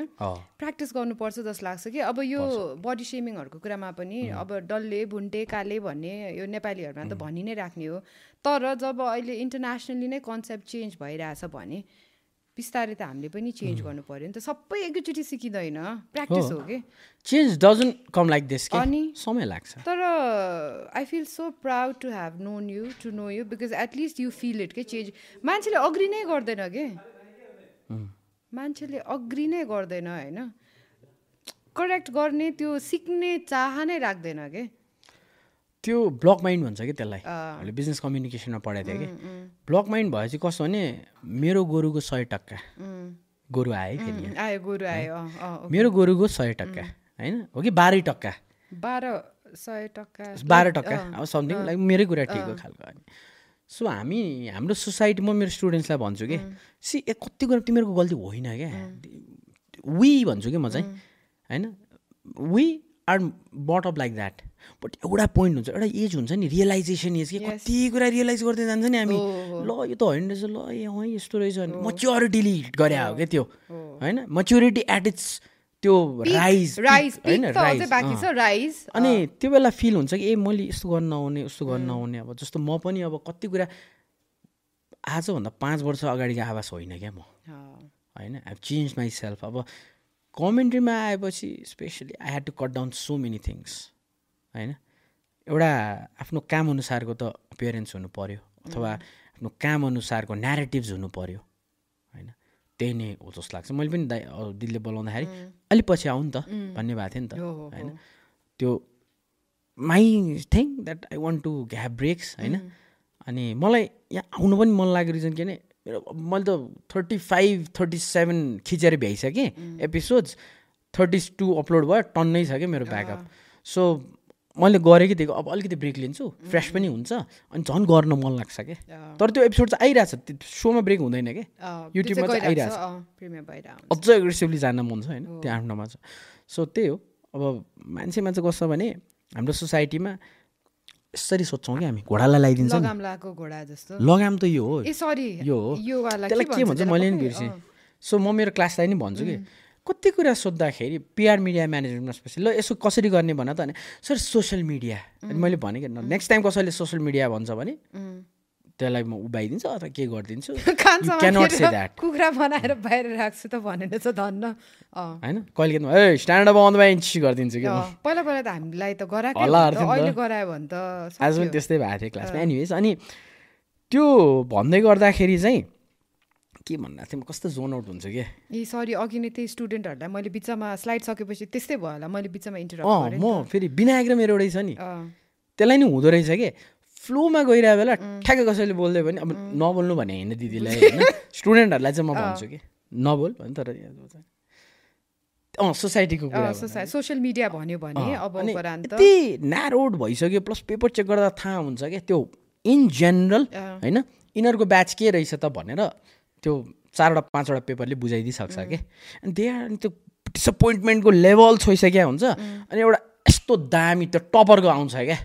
अनि मजा आउँछ क्या। मेरो चाहिँ त्यो यो टपरको यो सुने हुन्छ नि त क्लासमा यो टपर यसको अगाडि ल्याएर चेक गर्ने बानी छैन कि। सिरियली। जुन बेला आयो आयो के। अनि त्यसपछि चाहिँ ओके अब मजा आयो क्या तात्तिन्छ क्या चेक गर्नलाई। अनि त्यसरी गरिन्छ। अनि कस्तो भइसक्यो भने यही हो त्यही हो त्यही हो त्यही हो। न्युज पनि के छ भने एउटा अनलाइन पो पोर्टल पनि छैन क्या अरे उनीहरूको। न्युज हालिदिन्छ अनि त्यही न्युज पढै पुग्यो। त्यसरी त पुग्दैन नि त।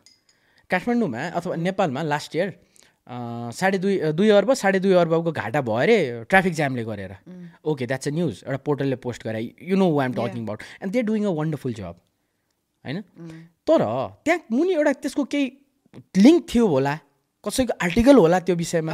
मलाई त पढ्न मन छ नि त। त। Out of their one million followers एक लाख त होला नि त्यो पढ्न खोज्ने। होइन? त्यो लिङ्कमा जाँदैमा उनीहरूको भ्युवरसिप घट्ने होइन। त्यो मान्छेको पनि त बढ्यो नि। बढ्यो अनि ऊ पनि हुन्छ। यो यस्तो खालको त्यो हेडलाइनर यस्तो खालको न्युजहरूले चाहिँ मिसलिडिङ हुन्छ क्या। कसरी जामले पैसा खर्च भयो त? लस कसरी भयो त. त्यो थाहा छ तर त्यसको त्यो भित्रको गुदी के हो थाहा छैन क्या। त्यही त भने नि जामले ओके जामले घाटा लायो। ट्राफिक गाडी ट्राफिकमा अड्केर पेट्रोलमा बढी खर्च भयो कि? त्यो सामानहरू कति ठाउँमा डेलिभर हुन पाएन कि? के भयो कि?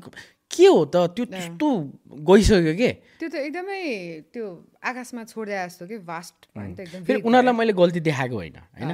तर I think being such a big media यो चाहिँ अब एउटा कसैको लिङ्क हालिदेऊ न। सी यो कुरामा मलाई एकदम मनपर्ने मान्छे होइन सिसन मानिया हो क्या because I work with lot of people. होइन? He is one special guy किन भन्दाखेरि see so many people associated with him rise गरेको छ क्या। होइन?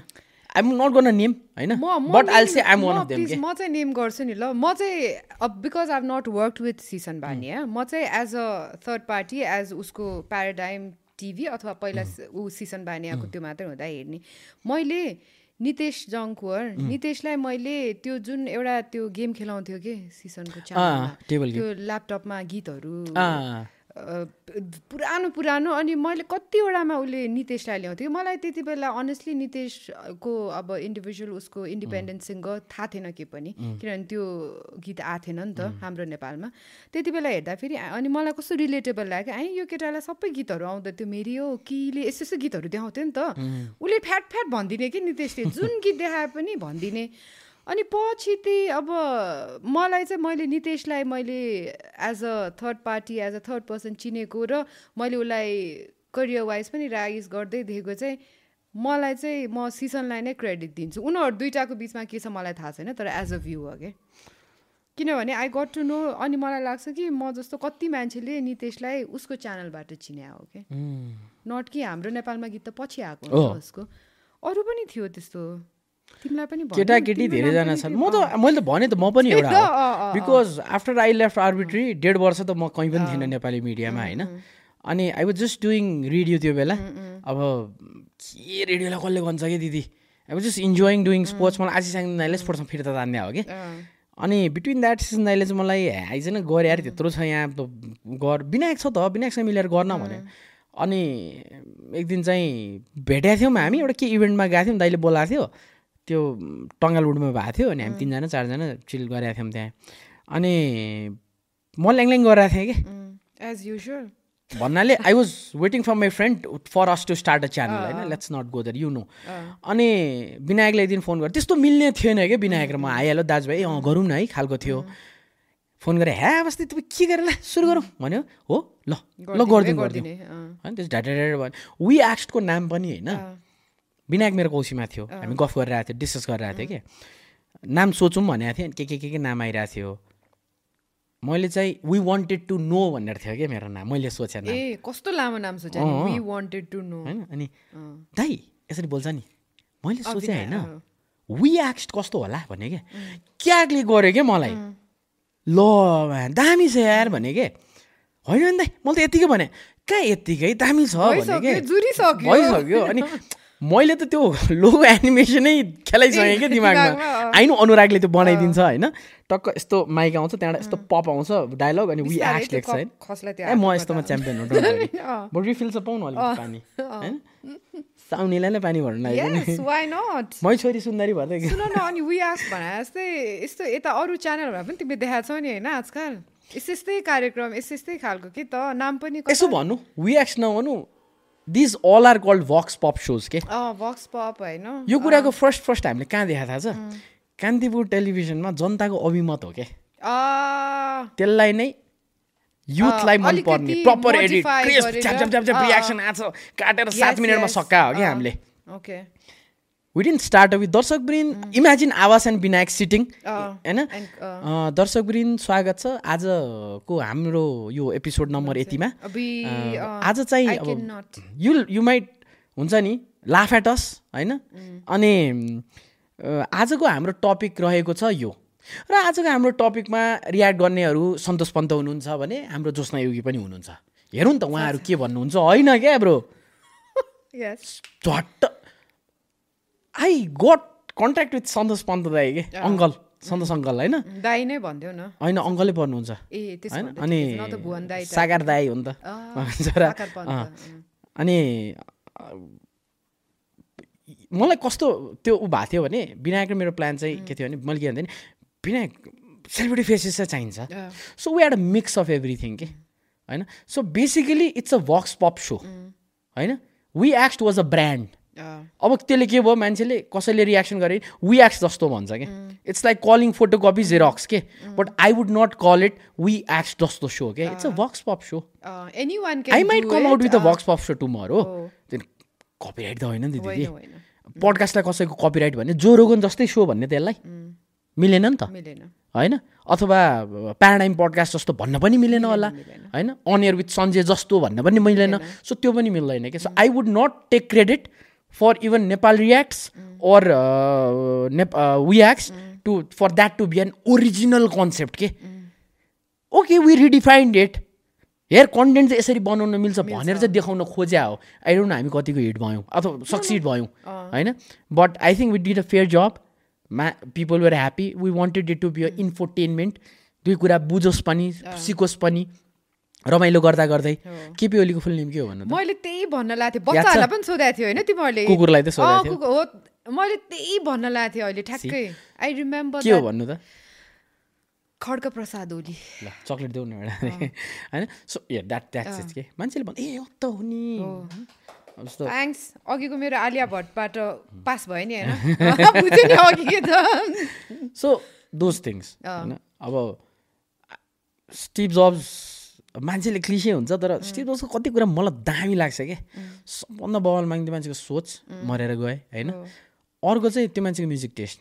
Because of him I started listening to Bob Dylan okay. I'm crazy about Bob Dylan अहिले घर गयो यस्तो मुड फ्रेस हुन्छ सुन्दाखेरि होइन? Mister Tambourine Man is my favourite अनि उसले भनेको छ कि? Good mind create great mind still भनेको छ क्या त्यसलाई? समथिङ लाइक द्याट होइन? उसले पनि आविष्कार गरे त केही होइन नि त। इम्प्रोभाइज हाने हो नि त। पहिला यस्तो टच आउँथ्यो नि स्क्रिन खट्टा खट्टा खाल्टो पर्ने के? त्यो ओटुको फोन नोकियाको फोनमा एउटा पेन हुन्थ्यो कस्तो टिलिमिली पेन होइन? त्यो पेन्सिलको लिड निकाले जस्तो। टक्क औँलामा चलाइदियो कि? साथीहरूले ल्याएर ओहो त्यो आइफोन टूमा यसो बियर खाएको एप याद गर्नु त। है? हामीले पनि त्यही गरे हो क्या होइन? मैले for example every one has the to do everything cheap copy नहोस् होइन गर के छ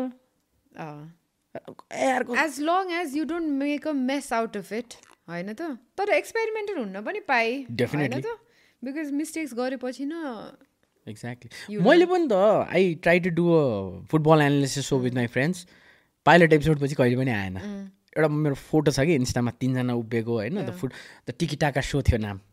नामै मन परेन सरी इट्स बार्सिलोनाको प्लेइङ स्टाइल नि त। टिकिटाका. फुटबल हो कि. सो द फुटबल सो भन्न टिकिटाका वान. होइन अनि त्यो पनि भएन अनि मैले एक्चुली फ्रस्ट्रेट भएर आज कता आज कहाँ खाने? मोमो खाने सो गरेको थिएँ। I still have that in my drive? Pilot छ? नेभर केम आउट सो देखाइन नि त मैले। Ah, तर छ नि त. होइन अब तर कमेन्ट्रीको लागि I was very lucky because I think I use credit यो Yeah. बिकज कहिले नगरेमा I I tell you the told you the story धेरैलाई थाहा होला होइन कि south Asian गेम्समा because some one was suppose to be that then he was late मैले phone गर्दै मलाई बोलाइदिएँ मैले बोल्न थालेँ क्या। नो होमवर्क दिदी। जस्ट रनिङ कमेन्ट्री गरे। रनिङ कमेन्ट्री जे भइरहेछ त्यही बोल्ने कि ओके होइन आजकल नेपालमा धेरैले गर्ने चाहिँ बेसिक लेभलमा चाहिँ त्यही हो कि फलाने फलाने बलिदिएको चाहिँ प्रहार यो बाहिर गएको छ। तर त्यो प्रहार गर्दाखेरि उहाँका साथी साइडमा छेउमा थिए त्यहाँ बल दिन सक्थेमा जाँदैन क्या यहाँ। होइन? सो भन्न खोजेको। सो त्यही नै भइरहेछ। सो आई थिङ्क त्यही हो। टकिङ अबाउट ऊ यो विषयहरूको कुरा गर्दाखेरि कि अब पहिलाको पहिलाकै जेनेरेसन भनौँ न होइन? जेनेरेसन भन्दा त कस्तो फेरि उनीहरू क्या ऊ जस्तो gen तर- भनौँ न। फर्स्ट जेन भनौँ है त्यो भन्दाखेरि चाहिँ अब युपेश दाई अमन दाई अँ। सुरज दाई आशिष दाई दिस गाई मैले फर्स्ट भन्न जेन लागेको थिएँ अब सरले खर भन्थ्यो कि। एनिवे मैले त्यही भन्न लागेको थिएँ कि अब जस्तै ऊ सञ्जीव शिल्पकार दाई त फर एभर भयो। उसलाई चाहिँ उहाँलाई चाहिँ मैले एनटिभीबाट देखाएँ होइन। उहाँ भयो त्यसपछि अमन दाई कान्तिपुरबाट भयो। किनभने उहाँहरू चाहिँ लुकअप टु गर्नेवाला फिगरहरू क्या होइन? स्पोर्ट्सको no I was not that तर मैले त अमन दाईलाई कान्तिपुरमा हुँदा चाहिँ चिने होइन? पछि चिने हो कि? पछि चिने हो तर आई लाइक हिम होइन? Because he has that fighting spirit हो। हि टेक्स अप च्यालेन्जेस होइन? जे पनि गर्ने खालको क्या च्यालेन्ज लिने टिम फर्म गर्ने गर्ने खालको। त्यो भयो। अनि त्यसपछि अर्को जेनेरेसन अब जेन टू होइन भने अब मेरो लागि त इट्स यु अभिनवको नाम छुटाउनु हुँदैन हामीले होइन अभिनव पनि छ। अरू को छ? हुन त हामी एउटै हो तर मभन्दा अगाडि सुरु गरेको कमेन्ट्री चाहिँ अभिनवले हो। अभिनव है त्यही त। उसको पनि नलेज चाहिँ म मान्छु है। मान्न चाहिँ। बिकज मैले अब as a friend as an elder sister मैले ओपनली नै भन्थेँ नि त यु हेभ द्याट अलिकति झिल्के टाइपको होइन। You have the knowledge to तर तिमी चाहिँ एज अ पर्सनालिटी पनि यु हेभ द्याट अब अब नट सेङ कि कपाल लामो पाल्दैमा तिमी हिरो भन्न खोजा होइन तर यु हेभ द्याट तर अभिनवको चाहिँ एनालिटिकल छ क्या त्यो मान्छे? Analytical छ के? He can explain better he can explain bet better रे त। बेटर हुन्छ मेरो आज क्लासमा कति बेटर रे। त्यही त तिमीहरू दुइटाको तर कम्बिनेसन त्यही भएर कम्बिनेसन छ क्या दिदी? हुँ। एउटाको अँ, अब मैले मेरो चाहिँ कस्तो पोखराको फुटसल फुटसल लिग कति remember us fighting in the commentary box oh my god नभन्न मलाई मैले त लाइभ देखाएको छु नि। लाइभ सुरु हुन थर्टी सेकेन्ड ऊ। त फर्किया छ क्यामरामा म यता फर्किया छु। फर्केको छ, अँ। विशाल दाइले ए गाइस के हो तिमीहरू? झगडा गर अहिले क्यामरामा त राम्रो देख न भन्दाखेरि एकाअर्का खेलेर मुसुक्क हाँसेर नि, दर्शक वृन्द हामी छौँ होइन अभिनव भने हो आवाज भने एकछिन हाँस्यो होइन। त्यसपछि फेरि अनि पछि we went back to the hotel अनि कति झगडा गऱ्यो नि। त्यो- त्यो दिन चाहिँ- आइपुग्छ एकजना। त्यो आई थिङ्क द्याट्स फ्रेन्डसिप के?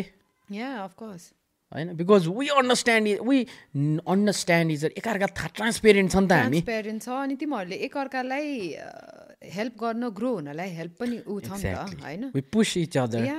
त्यो हिसाबले। द्याट्स वाट इज रिक्वायर्ड अनि मलाई अर्को एउटा अचम्म लाग्यो कि गोइङ ब्याक टु कमेन्ट्री होइन? नेपाली उसमा चाहिँ स्पोर्ट्सको क्षेत्रमा चाहिँ फुटबलमा भयो अनि त्यसपछि अब अहिले यो जुन एमएमएहरू यिनीहरूमा पनि अलिअलि स्टार्ट गरिरहेछ अरू यो जस्तै स्क्वासको हुन्छ होइन? अस्ति भर्खर भएको थियो नि स्क्वासको भयो अथवा ब्याडमिन्टनको भयो। यिनीहरूमा चाहिँ फुल स्विङमा कमेन्ट्रीहरू गराउने चलन छ कि छैन? मैले एकदम एज अ नर्भस सोधेको है फेरि। छैन दिदी because they are no commentator even बास्केटबलको अहिले हुन लाग्छ नि त्यसमा पनि छैन कि किन भन्दाखेरि फुटबल त यस्तो गेम हो जो त बच्चा बच्चाले हेरेर हुर्किएको छ नि त। हामी आइदियौँ क्या त्यहाँबाट। होइन? इमेजिन द फिल्ट्रेसन म आफूलाई चाहिँ एउटा कन्फिडेन्स कसरी बिल्ड गर्छु भने देयर इज सञ्जीव शिल्पकार हुज अप देयर होइन? बिस वर्ष गरे मान्छे हो नि त। त्यसपछि दाइले भन्छ दाइहरूले भन्छ कि त्यसपछि तिमीहरू आएछ भन्छ कि। अभिनव र इमेजिन त्यत्रो फुटबल हेर्ने नेपालीमा। त्यत्रो सोसियल मिडियामा इपिएल फाइट क्लब दुनियाँ दिवाना म त्यति जानेमा म भन्दा बेटर छन् के दिदी? होइन? तर हामी नै त्यहाँ किन छौँ त? अभिनवले नि अग्री गर्छ। हामीभन्दा बेटर त्यो हाम्रो वर्ल्ड कपमा उत्सव र अनिश भाइले हामीलाई इन्फर्मेसन दिन्थ्यो बवाल केटाहरू। अझ त्यहाँ फिफाले पठाएको भन्दा बढी इन्फर्मेसन निकालिदिन्थ्यो क्या तिनीहरू?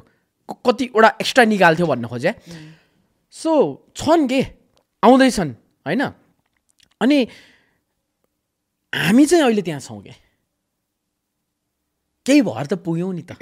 लक बाई चान्स हो कि? त्यो पनि हो। See you always need luck मैले भने नि some one was suppose to be there it didn't be there on time. त्यसले गर्दा के भयो? आवास घिमिरेले डेब्यू गरेको साउथ एसियन गेम्स के? किनभने ए डेब्यू के कारणले त दियो होला नि त ब्रोडकास्टिङ डिरेक्टरले त्यत्तिकै त ब्रोडकास्टिङ डिरेक्टरले दिँदैन। होइन होइन यो पेस्ताई ए यो it was South Asian games twenty नाइन्टिनको के so it was Bhutan versus Bangladesh मेरो डेब्यू नै त्यही के अब म त्यो भन त वाइल्ड लकी हो क्या म होइन? तर त्यहाँसम्मको त मेरो बिल्डअप छ नि त। छ छ। ब्याकग्राउन्ड छ यो पेस्ताई न्यू सायद यसले गल्ती चाहिँ नगर्ला। जस बोलिदिन्छ यसले। खतरा गर्छ भन्ने त दाइलाई थिएन होला। तर यसले चाहिँ धान्छ है। भन्ने त थियो होला नि त। सो द्याट वे भयो त्यति दुःख लाग्छ। You feel blessed yes because I found people on my way होइन? अब त्यसमा one of them is you होइन? माई स्पेसल सिस्टर जसलाई चाहिँ म फोन गरेर ऱ्यान्ड गर्छु नि त अरूको। किनभने यु अमन दाई सञ्जीव दाई अभिनव होइन? यो मान्छेहरू चाहिँ मिडियाबाट होइन? मेरो लाइफमा नभएको भए चाहिँ म आई थिङ्क मैले धेरै सोचेको छु म डिप्रेसनमा जान्थेँ होला कि। कसलाई भन्ने त आम्बाउले बुझ्दैन। हामी त सोसाइटी बुझेन हसँग एउटा कुरा हुन्छ अमन दाईसँग एउटा हुन्छ उसँग एउटा हुन्छ। एट टाइम्स यो दाई होइन? एट टाइम्स विशाल दाई होइन? कुरा हुन्छ। बट धेरै केसेसमा चाहिँ मलाई this this meme this meme culture चाहिँ एकदम नराम्रो गरेको थियो कि world cup one of my lines got very infamous मान्छेले बुझ्दैन कि अब त्यो हिट अफ द मोमेन्टमा निक्ल्यो गयो होइन। भन्छ नि हड्डी नभए मासु चिप्लिन्छ भन्दो रहेछ अनि सो ह्याप्पी के त्यो दिन घर आउँदाखेरि। Heads a flying to take the header भनेको थिएँ। अनि घर आएँ टक्क द सो ह्याप्पी के लकडाउन थियो यस्तो पानीमा रुचेर गएको थियो दिन है? वाइल्ड पानी परेको थियो नेपाल अस्ट्रेलिया गेममा। अनि घर आउँदाखेरि त यत्रो मिम भनेर मान्छेको इनबक्स तँसाले कहिले कमेन्ट्री नगर त खाते यताउता यस्तै छ के? त what do you think of your self होइन? आर्सनल नेपाल मेरो ग्रुपमा डिस्कसन भएको छ कि? एउटा ब्रोले क्या लेखिदिएको आवाज Ghimire might not be good त्यो बेला। अहिले पनि छ जस्तो मलाई लाग्दैन म आफू होइन? But he's not that worse so that is facing so much of criticism लेखाएको थियो कि? अनि त्यो was a big thread of conversation going on दिएर के? मैले रियाक्ट गरेँ मैले पढेँ क्या somewhere in my favour somewhere against me के? द स्क्रुटनी आई रिसिभड होइन सायद मेरो लाइफको सबभन्दा ठुलो चाहिँ कमेन्ट्री के उमा छ कि? Because in general everybody things they can do it के? तर जिन्दगीमा आई स्वेयर अन गड पशुपतिनाथको कसम मैले रेडियो गरिनँ कि मैले लेखिनँ कि मैले पढाइनँ कि मैले लाइफमा जे जति काम गरेको छु नि सबभन्दा गाह्रो कमेन्ट्री नै हो दिदी। Three games four game five games you run out of words म किताब पढ्न थालेको छु कि? होइन? नट फिफाको लज अफ गेम त्यो त पढ्नै पर्छ मैले as a commentator because handball थियो किन दिएन पेनल्टी बक्सभित्र त्यसको कतिवटा केसेस हुन्छ। त्यो पढ्नु पऱ्यो य रेड कार्ड हुनसक्थ्यो किन? येल्लो मात्रै दियो। रेफ्रीले स्पिरिट अफ द गेम भन्ने फलो गर्नुपर्छ। Those are game changing decisions होइन? Nine ten is to eleven भयो नि त। त्यो कुराहरू पढेर आउँछ कि? अनि सबभन्दा ठुलो ब्याकल्यास फेस गरेँ कि? यसमै हो। होइन? अहिले पनि अब आउँछ पडकास्टमा बट यो जेनजीको प्रब्लम जस्तो लागिरहेको छ कि मलाई? हामी कस्तो डिपमा जान्छ नि? यस्तो जेन जीको प्रब्लम भन्दा पनि अब फेरि यसमा कस्तो कन्टेक्स्ट के फरक आउँछ भने फेरि अब महिला र पुरुषको कुरा आउँछ होइन। यो जुन अनलाइन बुलिङ नै भनौँ न बुलिङ भन्ने कि अब नेगेटिभ कमेन्ट्स अनलाइन बुलिङ भनौँ होइन। हाम्रो जुन फिमेलहरूकोमा आउँछ नि कमेन्ट्सहरू त्यो चाहिँ फेरि जेन्जी किनभने त्यसमा कति देखिन्छ नि त जेन्जी हुँदैन कि। मिलेनियल चाहिँ पनि बुझ्यो? यस्तो छ दिदी। जुनै पनि एज ग्रुप बाहिर बस्ने गाउँ गाउँमा बस्ने त्यहाँबाट बढी आउँछ क्या। किनभने those who live in known places they know they they have bit of legal laws थाहा छ कि? अनि मलाई याद छ कि? प्रियङ्का कार्गिल यस्तो गाली गर्थ्यो कि मान्छेले आजभन्दा सात आठ वर्ष अगाडि होइन? अनि सिरोड के तपाईँहरू मलाई किन गाली गर्नुहुन्छ? मैले के गर यार नेपालको मैले मान्ने एक्ट्रेस भनेको चाहिँ म प्रियङ्का कार्कीले नै मान्छु कि? बिकज इज प्रुभ समथिङ के? त्योभन्दा अगाडिको जेनेरेसन त आई थिङ्क त्यो न्यू क्लासिकल जेनेरेसन हो कि? Nepali movies which stagnant is was going down होइन? त्यो बेलाको movies I would not rather watch but Priyanka कार्कीको मुभी चाहिँ कता कता रिलेट हुन्छ कि? बिकज जुन पार्टी फिल्म त गरे होइन नि त उहाँले होइन? सो यस्तो गाली गर्थ्यो मलाई कस्तो मलाई साथीहरूले कमेन्ट पढ्न भन्ने हुन्छ नि केटाहरू। ह्या मलाई हुन्थ्यो कि? त्यो कहिले मन परेन क्या त्यस्तो कुरा? बिफोर आई वाज इन्टु मिडियाकै कुरा हो होइन? आई थिङ्क ब्याचलर कलेजमै थिएँ म। अनि सोसाइटीको त बाकुरे नौरो ओहो झन् टिकटक के? आमामामा कमेन्टमा मुखै छाड्छ मा सुस्तालाई मु सु- रा अँ। के हो के? Where the fuck are we heading जस्तो हुन्छ के? अनि अर्को रुटिन अफ नेपाल बन्दको कमेन्ट सेक्सनले के जनाउँछ? हाम्रो सोसाइटी युथ सोसाइटी कस्तो छ? त्यसले जनाउँछ के? कति फुर्सद भएको? रुटिनेको मामा रुटिनेको काका अकाउन्ट क्या? कमेन्टमा त पछि जाउँला के रुटिनेको भान्जा। ओके टाइम पास गर बट एभ्री टाइम कमेन्ट गरिरहेको छ कति रहर हो। एन्ड यो क्रिटिसिज चट्ट बस्याएको छ घरमा। त्यही त होला नि फोन चलाएको छ हो बाउले किन्ने फोन हो बाउको सोफा हो उसले गरे आमाले कति दुःख गरेर कमाएर ल्यायो होला के गरे होला टक्क पल्टाछ उपर खुट्टी लाग्छ। यो हेर्नु त यो सेट अहिले कति खर्च हो? केही नै भने पनि दसदेखि पन्ध्र लाख हो क्या यतिमा मात्र गर्ने भने कतिवटा लाइट छ यहाँ। यो mic is one of the the most expensive mic मैले पनि युज गरेको छैन यो माइक द्याट्स वाइ तिमीले छिट्टै गर्छौ डोन्ट वरी गरौँला होपफुली तर मान्छेले टक्क हेर्छ होइन अनि प्याक चाहिँ के भन्छ थाहा छ यो केटीले कस्तो धेरै कपाल चलाएको? यो आसिता भन्नेले त मलाई बोलेको टोनै मन परेन। द्याट हर्ट्स के दिदी? तर एउटा भन्छ है what does not break you makes you strong भन्छ नि। मैले रिसेन्टली गुलसन झाको गरेको थिएँ होइन? अनि अब is a very shy player के? एकदम साई नेचरको मान्छेको स्विट आर्ट हो क्या त्यो? अनि ऊ सरी होइन? अनि कुरा भयो नि अलिकति क्वेसन एन्सर टाइपकै भयो? I want to to make it more conversational अनि I try to talk less के? किनभने आई वाज फिलिङ किनभने लेखिरहनु भएको हुन्छ आवाज अलिक धेरै बोल्यो अलिक कम बोल भनेर म लिन्छु क्या फेरि फिडब्याक अनि ऊ गर्दाखेरि अब when it stops I have to speak कुरा गरेँ अनि क्वेसन एन्सर क्वेसन एन्सर टाइपको भयो बट इट्स भेरी इन्साइटफुल के? म सुन्छु पनि। आफ्नो त सुन्नै पऱ्यो जस्तो गएर गेम फेरि युट्युबमा हेर्छु म। आफूले के मिस्टेक गरेँ अभिनवलाई सोध्नु म पठाइरहेको हुन्छु त्यसले मलाई पठाउँछ। होइन? हेर्नु पऱ्यो नि त। आफ्नो पनि त हुनु पऱ्यो नि अनि यसो सुने हिजो टक्क हेरेँ कमेन्ट नौ हजार चान्सुन कति पुगेको थियो भ्युज होइन? अनि पाँच सातवटा चाहिँ आवासी तपाईँलाई एउटा सजेसन यताउता थियो। दुई तिन राम्रो पनि हुन्छ। मलाई मनपर्छ क्या सजेसन आएको। अनि पडकास्टमा मैले क्रिकेटर बोलाएको छु भने तपाईँ फुटबल हेर्नुहुन्छ भने सोध्नु मिल्दैन। अन्त इन्टरभ्यूमा नि मिल्छ नि। कानुन छ कुनै ल छ छैन नि। ए क्रिकेटर बोलाएर यार के फुटबल कुराएर भन्छ ए बाबा एक घन्टा तिस मिनट छ क्या? आउँछ नि त कुरा। लाइटर नोटबाट सुरु गरेको हो नि त। द्याट्स कन्टेन्ट डिजाइन बुझिदिरहेको छैन क्या?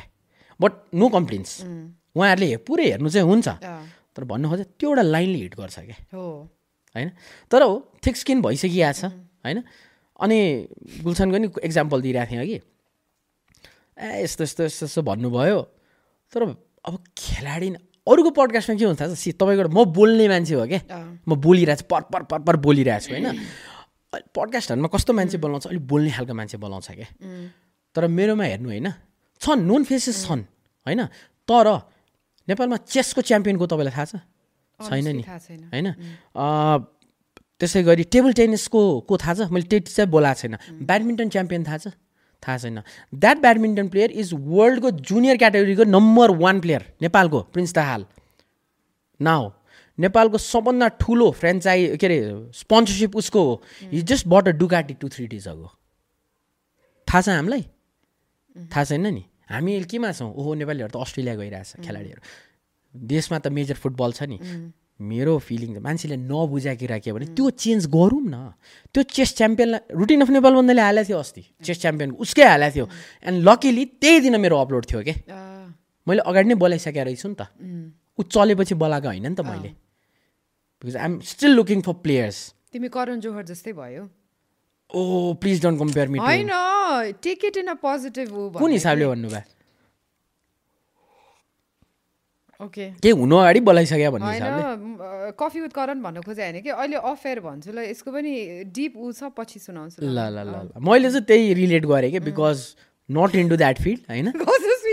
मलाई ओ ओ कम्पेयर नगर्नु नगर जोडसँग अँ। अब त्यो द्याट्स योर फ्रेटर्निटी होइन? जस्तो मैले अहिले आएर यहाँ के अरे रोयकिन इज अ लेजेन्ड भने नि बुझ्नुहुन्न नि। म फेरि हुन्छ नि त होइन?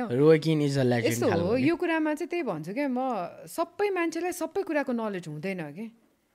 कोही मान्छे जस्तै कुनै फेसन इन्डस्ट्रीको मान्छे छ अरे होइन? भने मान्छेले अब युजली फेसन ऊ गर्ने मान्छे त्यो युजली डम भन्छ नि त यिनीहरू फेसनको केही त हुँदैन भन्छ तर फेसनको ए टु जी कति गाह्रो इट्स अ स्टडी नि। वाइल्ड होइन र? प्लस कस्तो हुन्छ भने के कुरा गर्ने भने त्यसलाई राम्ररी बुझ्न जरुरी छ कि हाम्रो जेनेरेसन होस् मिलिनियल्स होस् जेनजी होस् अथवा यो बुमर्स होस् हामी नेपालीमा रिसर्च गर्ने चलन नै छैन कि छैन छैन। त्यो पुरै सतही मात्रै हुन्छ क्या। अब सिम्पल कुरा दिदी। अब मेट पिपल होइन ठुलो ठुलो मान्छेहरू मलाई कामको लागि भेट्न बोलाउनु भएको थियो। अनि आवाज सो वाट डु डु मलाई थाहा छैन तिम्रो बारे भन न भन्नुभयो कि यहाँ त्यति ह्युमिलिटी राख कि कोही आउँछ भने सानै होला ठुलो होला। त्यो सानो मान्छे नि त भोलि गएर ठुलो बन्छ नि। त्यो पनि हो। अनि why did you call me in the first place exactly exactly time pass गर्नु बोला रेफरेन्स थियो होला के त रेफरेन्स त हेऱ्यो होला were you too free were you too available कि चाहिँ not you to tell you my about myself you have call me so you better study before I enter your room exactly म चाहिँ जहिले पनि कस्तो भने मलाई त्यो I don't want to status कोमै belong गरिदिनु जस्तो लाग्छ कि? पहिला पहिला पेट्रोल स्कार्सिटी हुन्छ म अहिले लाइन बस्छु बरु घर बाइक घरमै थन्काइदिन्थेँ को कोलाई फोन गरेर कहाँबाट पेट्रोल मिलाएर म एक लिटर हालेर हिँड्थेँ कि? लाइनमा बस्ने चलन छैन मेरो। त्यो मनै लाग्दैन। होइन? अब एउटा के एउटा चलिरहेछ फ्यासन अहिले पनि त बस कटहरू चलिरहेछ नि। Why do have long hairs यो त आउट भइसक्यो नि त मेन्स फ्यासनबाट हो। होइन? The only guy I remember having long hair in media is Sursingh Thakuri yes why does he have long hairs because छ नि त उहाँको। हो होइन? भन्न खोजेको त्यो ग्रुपमा बिलोङै गर्नु छैन क्या। Over size T shirt I I don't follow trend I'm extra I'm unique फलै नगर्ने त होइन गर्छु होइन। तर त्यो टु क्लिसे चाहिँ मन पर्दैन क्या मलाई। नट भेरी टिपिकल अब अहिले मान्छेले सोसियल मिडियामा एउटा ट्रेन्ड फलो गरिदिन्छ नि। ओहो everybody is running out of it अब इन्फ्लुएन्सेस अहिलेको जेन जी चाहिँ अब त्यही नै हो होइन। योलो के अरे फोमो। फोमो येलो जोमो मलाई सबभन्दा हाँस उठा त कि हाँस उठा भन्नाले एभ्री डे अब I'm getting to learn new words भन्ने कि त्यो अन्नेसेसरी हो तैपनि डेलुलु भन्छ। है के भनेर रहेछ भने त डिल्युसनललाई त उनीहरूले त डिल्युसनल भन्दैन रहेछ। डेल के अब त्यति लामो भयो होला उनीहरू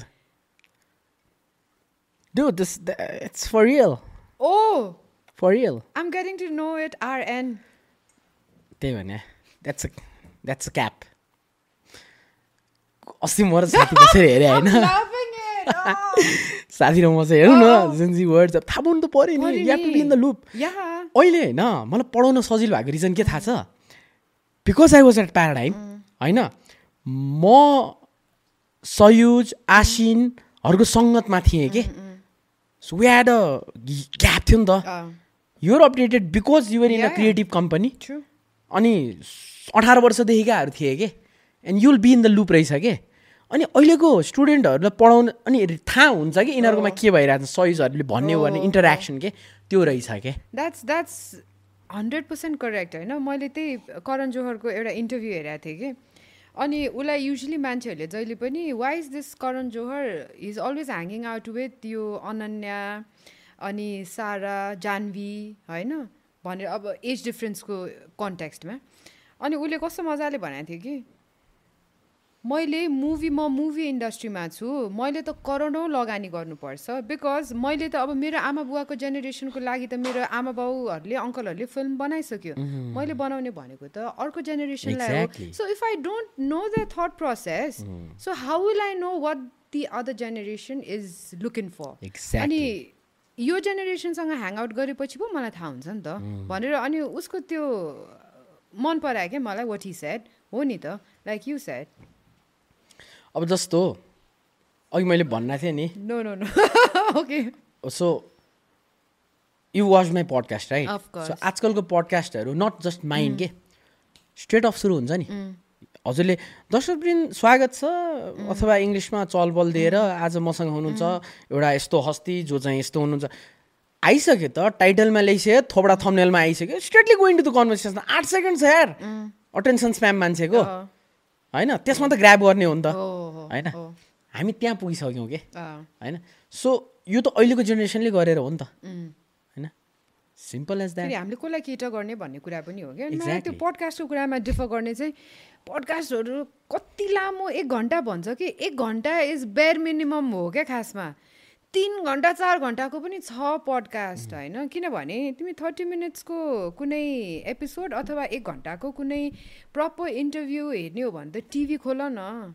ऋषि धमलाको जनताको ऊ जनता जान्न चाहन्छ आइ नै रह हुन्छ फायर साइड आइ नै रहेछ होइन? के तक्षशिला के के के के देखाएको छु कि? कति छ नि त program? All political all political nothing for us or the youth too. Turn on the TV and get stuck in a channel के unless it's sports. Or reality show reality shows होइन? पडकास्टको कन्सेप्ट नै different छ भनेर मान्छेलाई explain गर्नुपर्ने हुँदो रहेछ क्या अर्को कुरा के थाहा छ? जस्तो अब हाम्रो हजुरले त तनै भन्ने नि मिल्यो अब अब हजुरले अहिले सपोज मलाई भाइ त भनेर कुरा आउनुहुन्छ नि जेनरली होइन? बिकज यो माई सिस्टर यो कुरा चाहिँ इस्टाब्लिस हुनु पऱ्यो क्या पडकास्टमा पनि? तिमी होइन कि? होइन? किनभने I think people will relate to that के अहिले युट्युबमा भनौँ केटाहरूले भ्लगमा मामु गरिदिन्छ। पिपल लाइक इट के ए हिज बिङ हिम हो नि त। होइन? भन्ने अब मैले कहिले हजुर भन्छु घरि तपाईँ भन्छु। म त दिजु हो नि त हजुर मेरो दिजु होइन। दिजु हो नि त। दर्शन। हो नि त। होइन? सो त्यो चाहिँ यहाँ देखिनु पर्यो जस्तो लाग्छ कि मलाई। होइन? बिकज वे बिङ रियल के राइट नाउ किनभने अलिकति त्यो मेडअपै हुने भए त प्रपर इन्ट्रोड्युस गर्थ्यो होला नि त। आज हामीसँग हुनुहुन्छ आभास उहाँले धेरै वर्ष अगाडिदेखि त्यसरी हो। होला नि त तर आवश्यकतै छैन नि अनि छैन। वाट समयको माग के हो? कथाको माग के हो भन्ने कुरा हो कि? So one of the players चाहिँ अब एकदमै मिल अब जगजित श्रेष्ठसँग चाहिँ अब मेरो त जग्गु नै हो क्या ऊ? होइन? गुड फ्रेन्ड होइन? मैले नेपाल रियाक्ट गर्दाखेरि फर्स्ट एपिसोडमै जग्गुको ल्यायो कि? त्यहाँदेखि चाहिँ चिन्या हो कि? अनि देवर टाइम्स लास्ट टाइम ऊ आउँदा नि नेपाल सुपर लिग पोस्टपोन भएको थियो। यो फ्रस्ट्रेटेड भेटेर चाहिँ मलाई आवाज के हुन्छ यार? भन यार मलाई नेपाल सुपर लिग हुन्छै हुँदैन यार भन्यो क्या। जग्गु हाउ क्या नै से होइन? तर मलाई जति थाहा छ नहोला जस्तो भयो कुरा होइन? हि वाज फ्रस्ट्रेटेड के? होइन? अनि तिमीको साथी हो क्या हामी? सबै प्लेयरमा म चिन्दिनँ। कसैलाई तपाईँ कसैलाई के? प्रायः जसो प्लेयरलाई चाहिँ तिमी हुन्छ because I think I'm senior to them अनि म दाइ नै भन्छ क्या सबैले?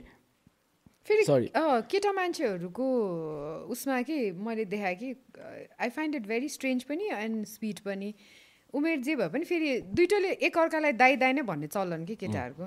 दाई खालको ए दाई अर्कोले पनि उसलाई पनि दाई दाई दाई भन्ने खालको। म दाई भन्छु नि। अँ होइन मैले कतिकोमा देखाएको छु कि। इट्स अ स्ट्रेन्ज केमिस्ट्री तर एकअर्कालाई दाई दाई नै भन्ने। ब्रोकोड हो कि? अँ bro code okay romance bro अनि अब आइस घलान आएको थियो। अफ क्यामेरा कतिचोटि भेटिसो this is what I want to change क्या? उसले पनि टाउको हल्लायो अघि होइन? अहिलेको युथले हेर्दाखेरि ओहो आवासी तपाईँ भनेर हजुरले भने क्या प्रिटेन्सियस हो क्या त्यो? बुझिसक्छ क्या मान्छेले? हे। यस्तो सो चाहिँ ऊ चाहिँ लास्टमा त्यो सोको नेचर अनुसार तपाईँ मजा आएन क्या? हजुरले मलाई त भन्दैमा हजुरले मलाई गर्ने मलाई हेपेर त कुरा गरे होइन नि त। तर यहाँ अडियन्सले कतिले के बुझिदिनु भन्छ कस्तो हेप्यो क्या यार यो होस्टले त भन्छ कि यसलाई? अँ। Guys let's break that thing हो क्या?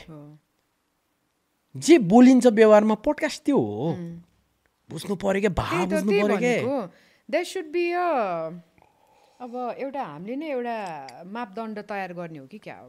होइन मापदण्ड भन्दैन दिदी यसलाई। यसलाई चाहिँ सेटिङ द ट्रेन्ड भन्छ क्या। We want to be the trend setters or the trend followers होइन किनभने एक बेला सुरज दाईले जुन प्रकारले चलाउनु भयो नि सो चेन्ज आएको हो नि त। रेभोल्युसनरी नै हो। एक्ज्याक्टली त्यो बेला नि त धेरै ब्याकल्यास पायो नि ए यस्तो नभन्ने कहाँ हुन्छ होला के होला होइन? अब मलाई नि कतिवटा च्यानलको लाग्दा लाइक गर्दाखेरि कमेन्ट्री गरिरहेछ। इङ्ग्लिस धेरै बोल्यो। अडियन्सबाट पनि आउँछ। टेलिभिजनबाट पनि आउँछ। तर इन्टरनेसनल गेममा के इम्पोर्टेन्ट हो भने हामी यहाँ अब सोचको कुरा है। अडियन्सको होइन क्या? च्यानलको क्या? If it's a internationally broadcasted game डोमेस्टिकमा ठिक छ नेपाली गरौँ। इन्टरनेसनल ब्रोडकास्ट भइरहेछ भने त्यो त विदेशकोले नि त हेऱ्यो नि त। त्यसले नेपाली फुट्टेको ओडी बुझ्दैन उसले बुझ्ने अङ्ग्रेजी नै हो क्या। त्यही भएर लाइन लाइन बेला बेला दिइरहनु पर्छ कि। जस्तो सिम्पल। अहिले नाडिया खान भनेर टिकटक इन्स्टाग्राममा सर्च गर्नु। साफ वुमन च्याम्पियनसिपको लागि आउँदाखेरि नाडियालाई चाहिँ dunk if I'm not wrong Doncaster रोभर्सको अ, टिमबाट सिधै पाकिस्तानको वुमन्स टिममा हाल्या हो कि। सी त्यो ऱ्याङ्क्समा आएको होइन उता राम्रो खेल्ने प्लेयर हो नाडिया खान। अनि पाकिस्तानको वुमन्स टिम चाहिँ यो एफए चाहिँ कतिको ऊ पछि सस्पेन्सन पछि फर्किया हो कि? सो लास्ट गेममा she scored four goals out भइसकेको थियो पाकिस्तान होइन? अनि मैले एक दुई लाइन चाहिँ इङ्ग्लिसमा बोलेको थिएँ कि? हरेक पाकिस्तानी मिडियाले त्यही लाइन हालेको छ क्या उनीहरूले नेपालीमा नाइडिया खानले चौथो गोल गरेकी छिन् बुझ्दैन। हामी नेपालको फुटबल विकास गर्ने हो भने त्यो कमेन्ट्रीलाई नि अथवा प्रेजेन्टेसनलाई त्यहाँ लानुपर्छ क्या। That is why it is important. र अर्को एउटा कुरा थाहा छ? When we were growing up हामी टिभी हेर्दाखेरि सिक्थ्यौँ कि? होस्टबाट सिक्थ्यौँ। ओ यसले यसरी बोल्यो ए यसले यसरी बोल्यो होइन? I like to do it in Harsha Bhogle way the way he speaks होइन? अनि मलाई कति कुरा सुरज दाईको स्टाइल कस्तो मनपर्छ कि कति ममा अन दाई र सुरज दाई आउँछ क्या? कति केसेसमा सुरु सुरुमा त डिट्टो अमन दाई हुने क्या अब त्यहीँ अगाडि नै देखेको। पहिला टिटीमा आउँदा। सो त्यो हुन्छ क्या पछि I change it to myself होइन? हामी चाहिँ सिकेर आयौँ। आई डोन्ट नो अहिलेको generation I don't not all होला होइन? तर खै त्यो लेख्नेले गरेर होला होइन? तँ मलाई सिकाउने खालको छ कि अहिले? त्यो कन्सेप्ट चाहिँ हुनु भएन कि? चुप लागि नि हेर्ने सुन्ने आफ्नो एनालाइसिस गर्ने हो क्या you don't like it. Free हो नहेर। नाना भाती भन्नै खोलेर त अँ, देखाएको छैन नि कसैले। सिम्पल हो ए गाली गलौज कमेन्टमा माइ लड यार मेरै कतिजना युट्युबका साथीहरू छन् मैले अन इन्स्टामा पनि अनफलो गरिदिएछु भने। इरिटेटै लागेको स्टोरी। स्टोरी अनि मेरो पनि इरिटेटै छ भन्छन् होइन? अघि पनि गर्छु यसो हालिदिइरहन्छु हालै हालै गर्छु कहिलेकाहीँ होइन? आफूलाई मजा लाग्छ अनि I give them from I don't mind hide गरे हुन्छ। अथवा इफ यु लाइक दिदी अनेस्टली भनेको अनफलो गरे पनि आई डोन्ट माइन्ड। होइन तर केही रिजन त हुन्छ नि त त्यसको होइन। तर अहिलेको जेनेरेसन अघि मैले भने सिक्नै नचाहने। ए बाबा नयाँ कुरा सिक न। होइन हजुरलाई कति कुरा मबाट स्पोर्ट्सको थाहा छ नि। हजुरलाई पनि त म कति कुरा सिक्न खोज्छु नि त। होइन you give me knowledge about हाम्रो त्यो कम्बिनेसन छ क्या। डिफ्रेन्ट डिफ्रेन्ट ज्ञान ल्याएर एनर्जी एनर्जी सिनर्जी बिल्ड भयो नि त हामी। Different एक्ज्याक्टली सो अहिलेको जेनेरेसन अस्ति विनायक छ नि कुरा अब। जेन्जी भनौँ मिलेनियल्स पनि इन्क्लुड हुन्छ होइन? अब बेबी बुमर्स त ब्लक माइन्डै भइसक्यो होइन? अब त्यो दे आर ओल्ड नि त। अनि even they tried they cannot रहेछ कि अनि टाइम इज गन के? किन टेक्नोलोजीले यस्तो फड्को मारिदियो। अब सक्दैन क्या उनीहरू कति अहिले हामीलाई त क्याचअप गर्न गाह्रो हुन्छ उहाँहरूलाई त उ गर्न मिलेन नि त। कतिजना ल सिम्पल दिदी ल चालिस कटेको मात्रै मान्छेहरू होइन? ल चाहिँ फोर्टी फाइभ कटेको भनौँ न। फोर्टीसम्म फोर्टी फाइभसम्म त अहिले त अब यङै भन्नुपर्छ होइन। युवा नेताहरू भने जस्तै हजुर युवा नेता भनेर बिकज अनि कटेकोहरूलाई those who use an iPhone thirteen pro max phone चला खोलेर हेर्नुहोस् होइन। फेसबुक इन्स्टाग्राम टिकटक स्न्यापच्याट त बिर मै चलाउँदिनँ। भनेपछि मभन्दा एजले के के चलाउला र? त्यो युथको हो कि? मेरो क्लासबाट फोटो खिचिरहेको थियो। ट्याग गर्ने है भनेर जिस्काइदिन्छु कि? सर स्न्याप हो हुन्छ क्या ओके अब के गरौँ त। होइन? त खिच होइन? तर मलाई डिस्ट्र्याक्ट नगर। फ्ल्यास नबलोस् हो क्या म चाहिँ फेरि फोटो खिच्न पाएँ। होइन? अनि त्यस्तो खालको। अनि उनीहरूको फोनमा उनीहरूले कतिवटा एप चलाउ चलाउँदैन कि? दे डोन्ट नो त्यो साढे दुई लाखको आइफोनको भ्याल्यु गरे एक्ज्याक्टली सो माई मम यस्तो मजाले भन्छ कि? म त्यही दुई तिनवटा चलाउने हो। मलाई ठिक्कको किन्ने भने मरि मरि कराएर बल्ल बल्ल दिदी र म मिलेर थर्टी थर्टी फाइभ थाउजन्डको फोन लिइदिए मलाई चाहिँदैन बाबु तँले न तेरो पुरानो भइसक्यो I really use this Poco F one पाँच वर्ष रनिङ हो। म त cover त्यसको बाहिरको। ट्राइबल त्यो साथीको लागि हाल्नु त मलाई मन परेर हाल्यो। सो मलाई त्यस्तोमा रहर छैन कि? काम होस् न। मान्छेले चिन्ने त्यो हो कि? त्यो आइफोन बोक्ने आवाज भनेर चिन्नेवाला छैन कि? दस वर्षपछि मान्छेले। कामले चिन्ने हो होइन? म भन्छु फेसले चिन्ने होइन। फेसलाई कामले चिनाउने हो क्या। वेल सेड सुरज दाईले दस वर्ष नन स्टप हाने होइन? As a host as a content creator as a producer मलाई थाहा छ नि त त्यो दस वर्षको भ्याल्यु ए दस वर्ष गरे भन्न सजिलो छ कि? ओहो दस वर्ष भन्न पनि सजिलो छ कि? तर गर्नु भने एभ्री दसैँको दिन टिका कुरेर हेरिन्थ्यो यार वी न्यू सुरज दाई आउँदै हुनुहुन्छ क्या। कलकान्तिपुर भने त अब कलकान्तिपुरै a cult show नि। कल्ट सो बिकज सुरज दाई was there not because of other host because of Suraj दाई नो आई आक्स टिम अनेस्टली मैले डुवर्समा सोधेको थिएँ होइन ए यिनीहरू त काम छैन। आम्मा कसम यहाँ दुख्छ भयो कसै डमीको लागि। आउँदा तिमी थियो है यु नो म डमी पनि गरेर गएको नि कलकान्तिपुरलाई Really? नटुले बोलाएको थियो यिनीहरूले भर्खर जोइन थिएँ गरेको थियो। ए सुरुदेखि एचडी गइसकेको थियो कान्तिपुर। अनि सुरज दाइले चाहिँ अब लेट्स डु डमी भन्नुभएको थियो। हुन्छ भनेको थिएँ अनि यसो त्यो We'll make this your last ऊ है? त्यसपछि ऱ्याप अप गरौँ ल। Okay. नत्र त फेरि रात पर्छ त। कति बेर कुरा अरे हामीले? डेढ घन्टा? साढे एक घन्टा। यो लास्ट हुन्छ। Okay. Let's end it on a good note good note yes त्यही हो कि? या टक्क हामी छोड्ने होइन? अनि गरेँ डमी मैले राम्रो गरेको थिएँ क्या। त्यो एउटा के कल आयो? "अँ, अँ, तपाईँले भने सुन्दै सुनेन भन्ना थियो उताबाट अनि मैले ठ्याक्कै सम्हाले हो क्या ए स्योर बोलायो मलाई। कल कान्तिपुर हो नि त होइन? कति सिक्स सेभेन इयर्स अगो है? अनि अब हेरेको सो यार। पाँच एपिसोड भयो नि गर्नु पाए त पुगिहाल्यो नि। अनि but I never got a. Call अनि त्यहाँबाट चाहिँ के भने रवि लामी छान दाईले ठ्याक्कै त्यही बेला मलाई रवि लामी छान दाईले बोलाउनु भयो विदुर दाईले गरेर। They wanted to start Jimmy Fallon टाइपको सो अनि ल आवाज यस्तो गरौँ भनेर that's the first time I met Rabi Lamichhane कि. अनि अति खतरा मान्छे मलाई त अति यो पोलिटिकलको चाहिँ कुरा गरिदिनु म होइन? Because I don't know is that aspect अब यो भनेर एन्ड गरिदिन्छु। त्यो बेला के भयो? वर्कआउट भएन। ठिक छ आवाज अँ, मैले भनेँ कि? फाइनेन्सियल कुरा मिलाएको थिएन अनि दाइले चाहिँ हेर्नु हुँदैन थियो। मलाई चाहिँ मिट मिलाइ भेटाइ मात्र दिनुभएको थियो रवि दाइले अनि यु वान्ट या द्याट ऊ के? जस्तो ममा छ नि। यस्तो गर्ने कि? नेपालमा छैन बाबा। यु क्यान डु इट के भाइ यार? यस्तो मान्छे त हो नि गर्ने तिमी जस्तो मान्छे टिभीमा किन छैन भने चाहिँ मलाई एकदम याद आउँछ क्या not just because of me के because. I represent a group नि त विनायक होला को होला बेनेडहरू होला को होला होइन? पिपल ट्राइङ होइन? I represent or we represent a group नि त। Front and behind the scene अनि त्यो भएन। अनि त्यसपछि के भयो? आफ्टर द्याट दुई वर्ष अगाडि पाँच छ वर्षपछि आहारा गोल्ड कप मैले विदुर दाईलाई अहिले बित्नुभयो स्याडली होइन। विदुर दाई यस्तो यस्तो छ त्यही लिग भइरहेको थियो नि कान्तिपुरसँग। ए तिमीहरू एकचोटि उसमा गएको बिचमा ग्यापमा आहारा गएको थियो नि। बिरुद्ध यसो यसो हुँदैछ के गर्ने भन्यो। अनि ल म कुरा गर्छु नि त रविसँग भन्नुभयो। ओके भन्नु ल आवाज वे गोइङ भन्नुभयो क्या ल होइन? टक्क गयो। फाइनलको दिन रवि दाई आउनुभयो होइन? म पछाडि बसेर त्यो माथि त्यो प्रोडक्सन थियो क्या त्यो ग्राउन्डको भित्र यता म भेप खाइरहेको थिएँ कि अनि गेम हाफ टाइम थियो। आई फेल लाइक अब रवि लामी छाने हो नि त। होइन? Why does would you care about me plus होइन अलिअलि नाम भए पनि उहाँको त यत्रै छ नि त। होइन? के चिनाएर भने? सोर्का आवास मेरो भाइ देख्यौ मैले तिमीलाई भनेको थिएँ नि। पछि हामी सँगै काम गर्छौँ भनेर। आज सी भन्नुभयो क्या पाँच छ वर्ष फेरि त्यो मान्छेले त्यो कुरा याद छ कि? And again I was offer the same show त्यो बेला मेरो आफ्नो च्यानल थिएन भाइ। अब मेरो च्यानल छ। स्टार्ट यर होमवर्क आऊ गर। It's all yours the set is all yours के चाहिन्छ तिमीलाई? स्क्रिनदेखि लिएर सबै छ। ल गर ल अब स्टार्ट यु होमवर्क भन्नुभएको थियो कि? अनि I was just thinking about it अनि ठ्याक्कै दाई यता जानुभयो। अनि त्यो मैले त्यो आइडिया पनि उनी गरेँ होइन? त्यही हो कि। सोच्नु त अहिले। मैले त्यहाँ त्यो। जिम फ्यालन टाइपको सो गरे ग्यालेक्सीमा भइरहेको हुन्थ्यो।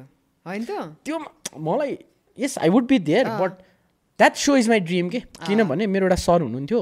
कोभिडको बेला बित्नुभयो but it was a heart attack I guess Kishor Maharjan sir होइन?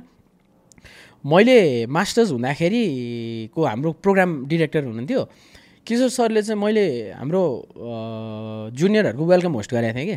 अनि भोलिपल्ट स्कु कलेज आएर मैले principal he was so impressed first thing tells me बाबु यहाँ आइज? भन्नुभयो कि यस सर भने म त ढिलो नजाने रेगुलर थिएन अनि गाली गर्नु बाबु तैँले जिमी फ्यालन जस्तो सो गरेनस् भने त मसँग कहिले पनि नबोल भने क्या। First thing and is no more के अनि सरको लागि पनि मलाई त्यसो गर्नु मन छ कि because this someone who believe in me I'm pretty sure you'll do it I want to त्यही त। कुनै दिन। You need to you should do it म त आफ्नै टिमबाट निकाल्छ। हुन्छ। होइन अहिले त सजिलो छ नि त। हामी पनि छौँ यहाँ होइन? उसाउनी हुनुहुन्छ यहाँ यल्लो वर्क्सको लाइट बोक्न आउँछ? आई लाइक इट सबै उसले सेटअप गरे है? तिमी जतिको चाहिँ मलाई छैन यार प्रो प्रोडक्सनको नलेज सबै गर्छ। म त आइलेटेड मलाई एकदम इम्प्रेसिभ आइलेटेड बी के केटाहरूको जसको जिम मैले फेरि कसमा जाने तिमी यो तिमी यो तिमी यो तिमी यो म तिम्रो चलाउँदैन तिमीहरू नचलाउ सक्यो क्या?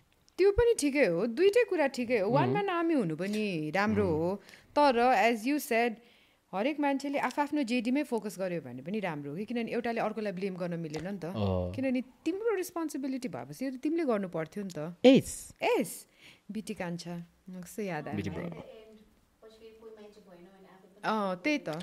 हो नि। द्याट्स वाइ दुइटै कुरा ठिक हो भने कि सबै कुराको नलेज हुनु पनि ठिक हो होइन नलेज त राख्नु पऱ्यो नि त है। अब यही सबै कुराको नलेज राख्नुपर्छ भन्दै लेट जस्ट ऱ्याप अप होइन क्या रमाइलो भयो? कति पछि मजा आयो कि? अस्ति आफ्नोमा चाहिँ कस्तो हुन्छ भने खुल्न पाइँदैन के? अडियन्सलाई कस्तो हुन्छ? रेगुलर अडियन्सलाई कस्तो हुँदो रहेछ? We repeat the same thing नि त। गेस्ट डिफ्रेन्ट हुनुहुन्छ। कन्टेक्स्ट दिनै पर्यो। अनि त्यो कुरा अँ यो आवाज यस्तो गरे यो गरे यो गरे अब। कति भन्छौ यार भन्छ के? तर गेस्टलाई त कन्टेक्स्ट दिनु पऱ्यो त्यो भन्दा भन्दा I cut off so many things के? अझै पनि गर्दैछु।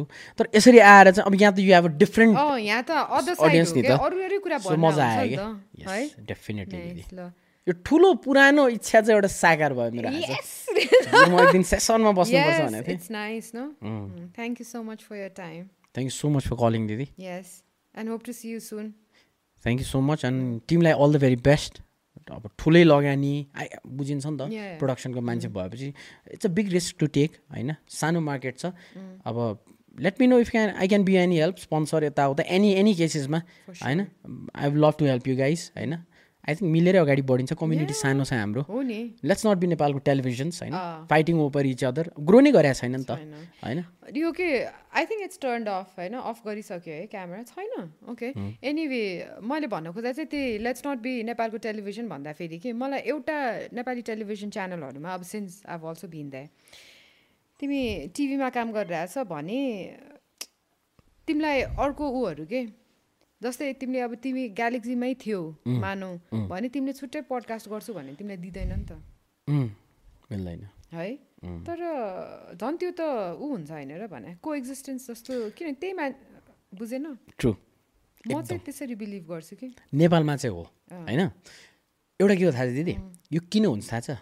When you grow if you don't grow you stick with the same organisation especially हामी मिडियाको मान्छे होइन? You stick with the same organisation होइन? But you grow you grow out of your shows होइन you become so big that that show become small for you simple as that हो कि the channel needs to understand मैले एकदम general कन्टेक्समा भने म त कहिले च्यानलमै थिइनँ कहिले पनि होइन? I was at nine years back in a channel त्यसलाई त अब नगर्नु पनि होला। That is already gone down sadly होइन? Only if Tarai TV comes back म जोइन गर्छु। मेरो ठुलो इच्छा छ कि because I went down with that channel के होइन? मलाई लेटर आइसकेको थियो नि। अहिले छुट्टीमा बस्छ हाम्रो लोन स्वीकृत भएपछि हामी फेरि विकल गर्छौँ भनेर अलमोस्ट हाफ द स्टाफलाई आएको थियो कि। I took that letter didn't open it सरलाई लगेर दिएर सर मलाई यो लेटर चाहिँदैन। I'm not here for the money मलाई पैसा चाहिएन आल डु माई सो पैसा आयो भने सँगै कन्टिन्यू गर्नुला। भएन कम्पनी बन्दै गर्ने हो भने सँगै ताल चलाएर निस्केला भनेर निस्किया हो कि।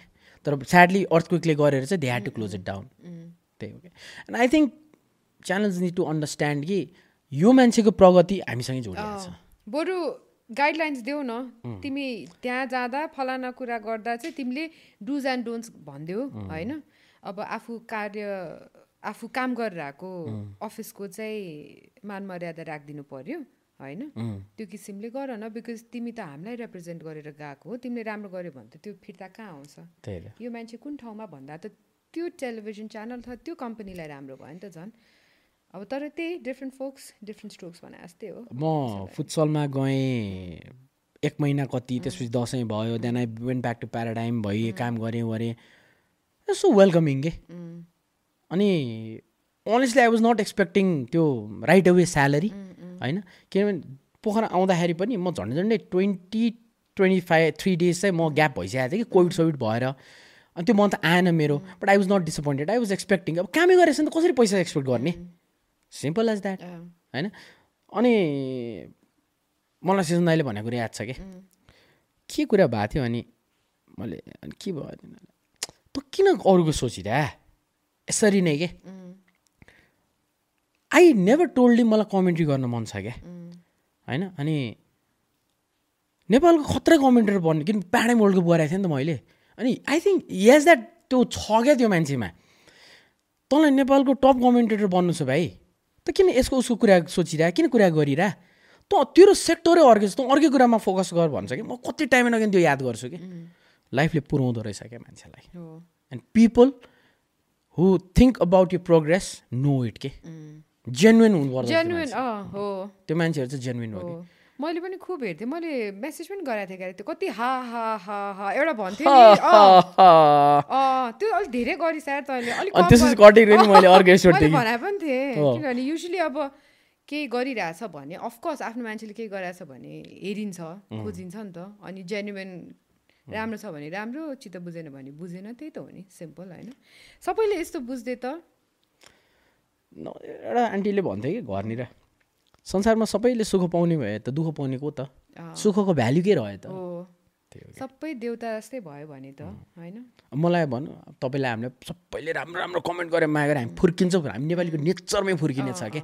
So we need people to bring us down in a. Good way होइन? त्यो कमेन्टले पनि पर्छ नि ए अझै मागिछ है प्रुभ गर्न मागिछ भन्ने हुन्छ। इक्लिने हो कि। भगवान्लाई त मान्छेले उ गर्न छाड्दैन भने हामी त मानव। त्यही त। है? अब लेट्स एन्ड इट होइन? डबल एन्डिङ भइसक्यो यो। अघि नै पनि एन्ड गरायो अब चाहिँ लेट जस्ट अफेयर अफेयरै जाउँ अब चाहिँ है? मिट बल बाँकी छ नि। अब उ गर्नुपर्छ फेरि त्यसलाई रिहिट गर्नुपर्छ। फुडी त फेमस मात्र हो क्या रियल फुडी म हो कि? भन्ने? बाहुन भएपछि लोभी भनिदिन्छन्। उनीहरूलाई चाहिँ फुडी भन्छन् के? पीडा। पीडा। मिट बल चाहिँ मिठो छ तर। हो मिठो छ रिहिट गर्ने खाने I'll see you soon and all the best for everything you do in life. So much I'll मेरो दिजु always be here.